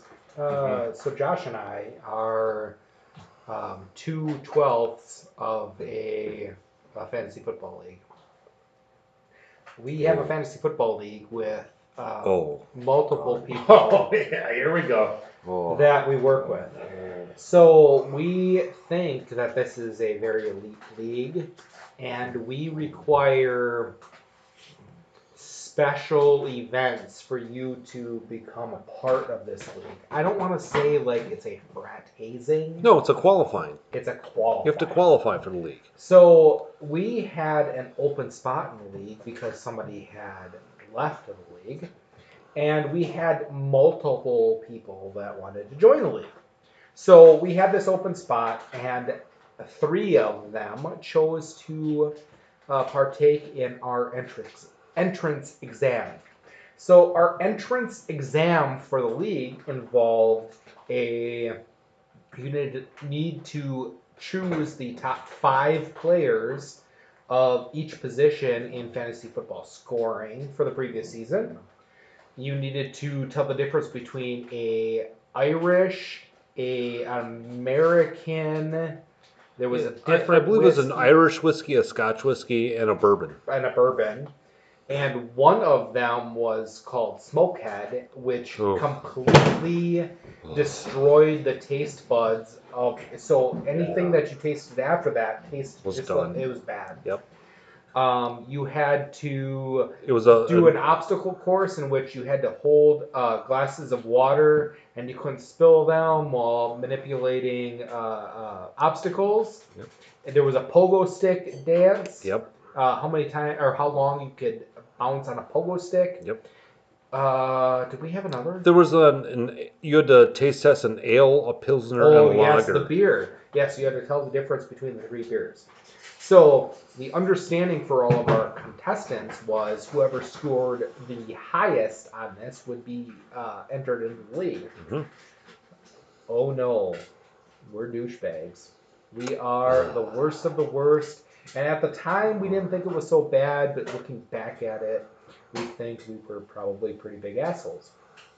The winner of our challenge, which, I mean, it wasn't like a five minute challenge. This It took two like hours. an hour and a half to two hours easily. Um, the winner of this challenge got to draw a name out of a hat to see who would be in our league. So the winner, we're gonna say his name uh, begins with a C That was or Mark. with a M. Uh, M won the challenge. M won the challenge. Yep. He won. Yay. We didn't tell Yay, him this. He congratulations. thought he He won. had no idea. He thought he was in the league. Oh no. Guess what happened? He drew C's name out of Yeah, the hat. he and drew Corey's name. Corey was in the, the league for the next year. Yeah.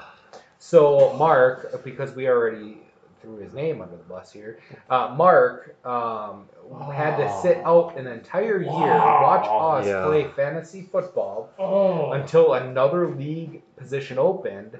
After which we already felt bad about sort of how this went down. Finally, we finally Yeah, felt it, bad. It took a little while. It took Yeah. some sobriety and some introspection to realize how big of assholes we were. So then we said, "Hey, Mark, we've got this opening now. Would you like to join the league?" And we didn't make him go through hoops. we didn't make him go, go through that. Do you think we learned our lesson? Nope. No, no, because a couple years later we had two open positions and two people that applied for the league.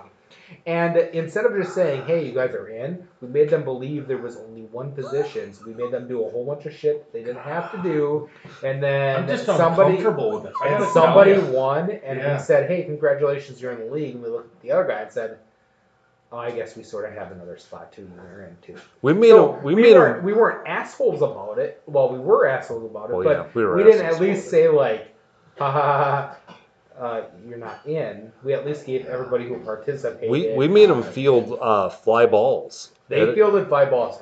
And let's let's go back at the uh, athletic ability of the two people. Oh, One God. person used to play like semi-pro, Semi-pro. baseball. He was in a, a league Um, that Casey. he- yeah, Casey.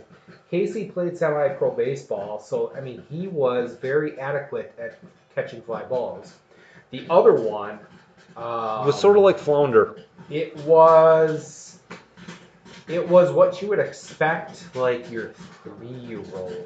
Yeah. If you like popped up balls to your three-year-old He- and said, "Hey, catch this," He literally it was- fell over himself it was many more times. likely that he was going to eat dirt than catch a ball.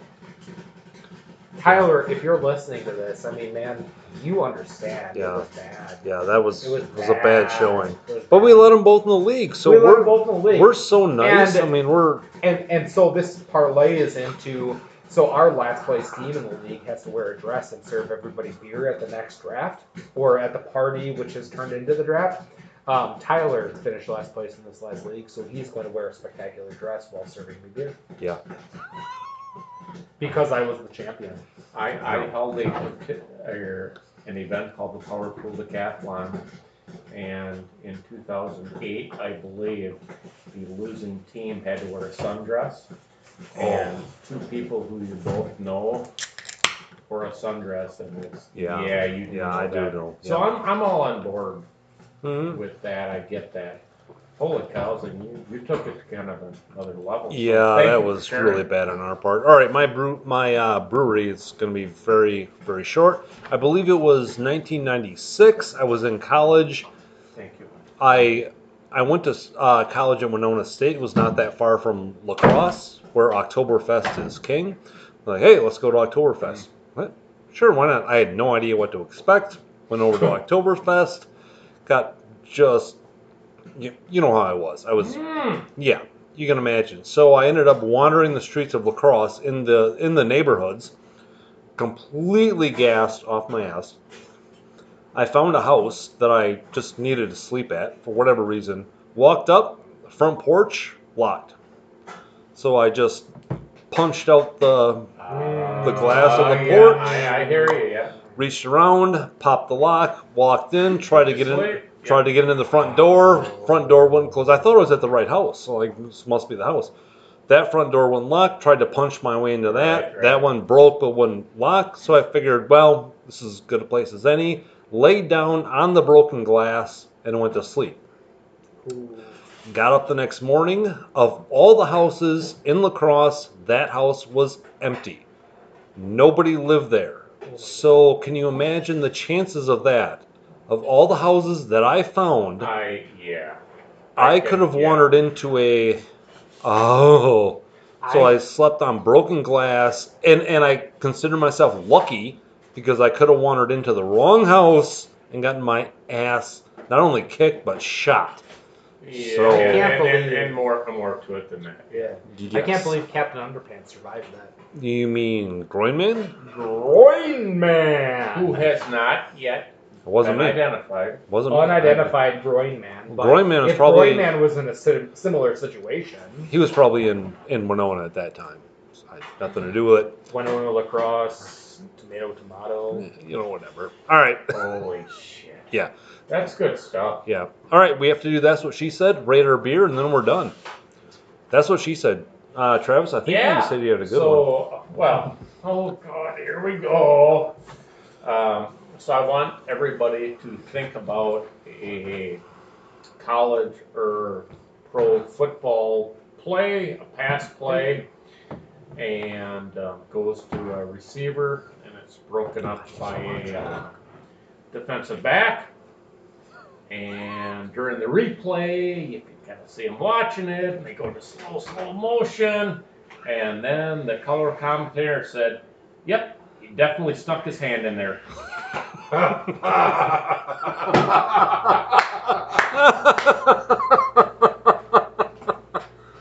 That's, That's what she said. Uh,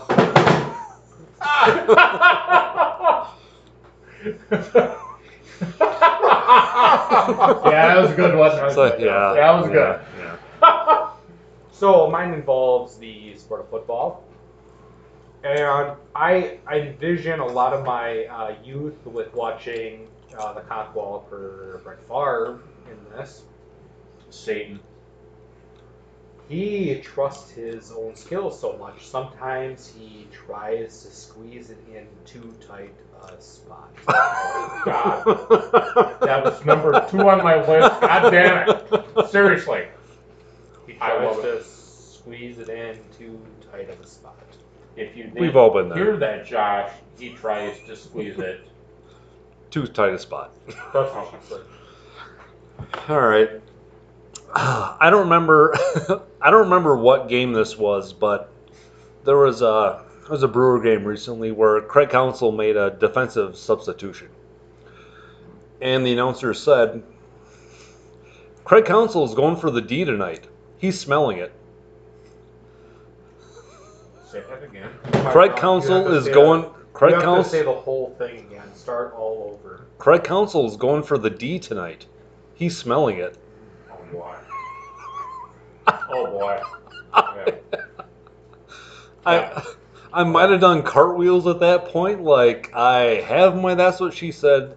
Because when Craig Counsell's smelling the D, I mean, oh, oh, Oh wow. wow. That's That's what she said. Good Oh my stuff. God. yeah, Okay. yeah. All right, All right. Try Counsell going for the D. he's going for the D tonight because he smells it. That would be Michelle Counsell. All right, I, uh, we've gotten there. We have to rate our beer. We have to rate the literal beer. The- Can I start since I bought it? Yep. It's okay, but it's a single at best. Um, it's a, I, I think you could even say a sacrifice fly. Um, and that doesn't mean sucks. It just means it's very okay with me. The label, if it didn't have the cool black and white generic label, I would call it a ground out to second base. So how, do- how do you factor that right? Yeah. It's not special. Um, but it's okay. So good for you for the marketing. Yep. I'll leave it at that. Okay. This to me, it's a it's a line out to left. Okay. Looks good coming off the bat. Doesn't give you a whole lot after that. No.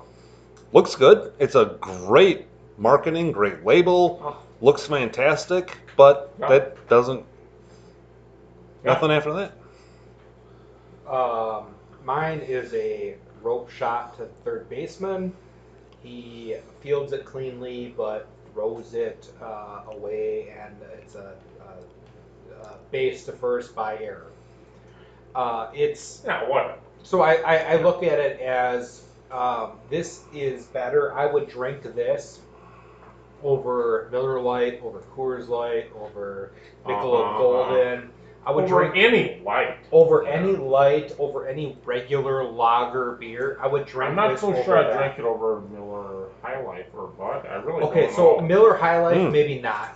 Uh, most lights, Miller High Life is There's not. not a light I would drink over it. No. No. So I I would uh, I would rather drink this over a case of Miller Lite, over a case of Coors Light. Oh yeah. So if, if my standard of getting on base is better than a typical domestic beer that I could buy, it's getting on base, but it needs milk. We're, we're on we're on the same page again. Uh, yeah, so absolutely. all right, good. Anything else? Anyone else wants Well, to add? It was good. It was good to be back, and I, I'd just like to say that for the folks wondering, are you going to um, continue um, during um, you know non-baseball season? Oh.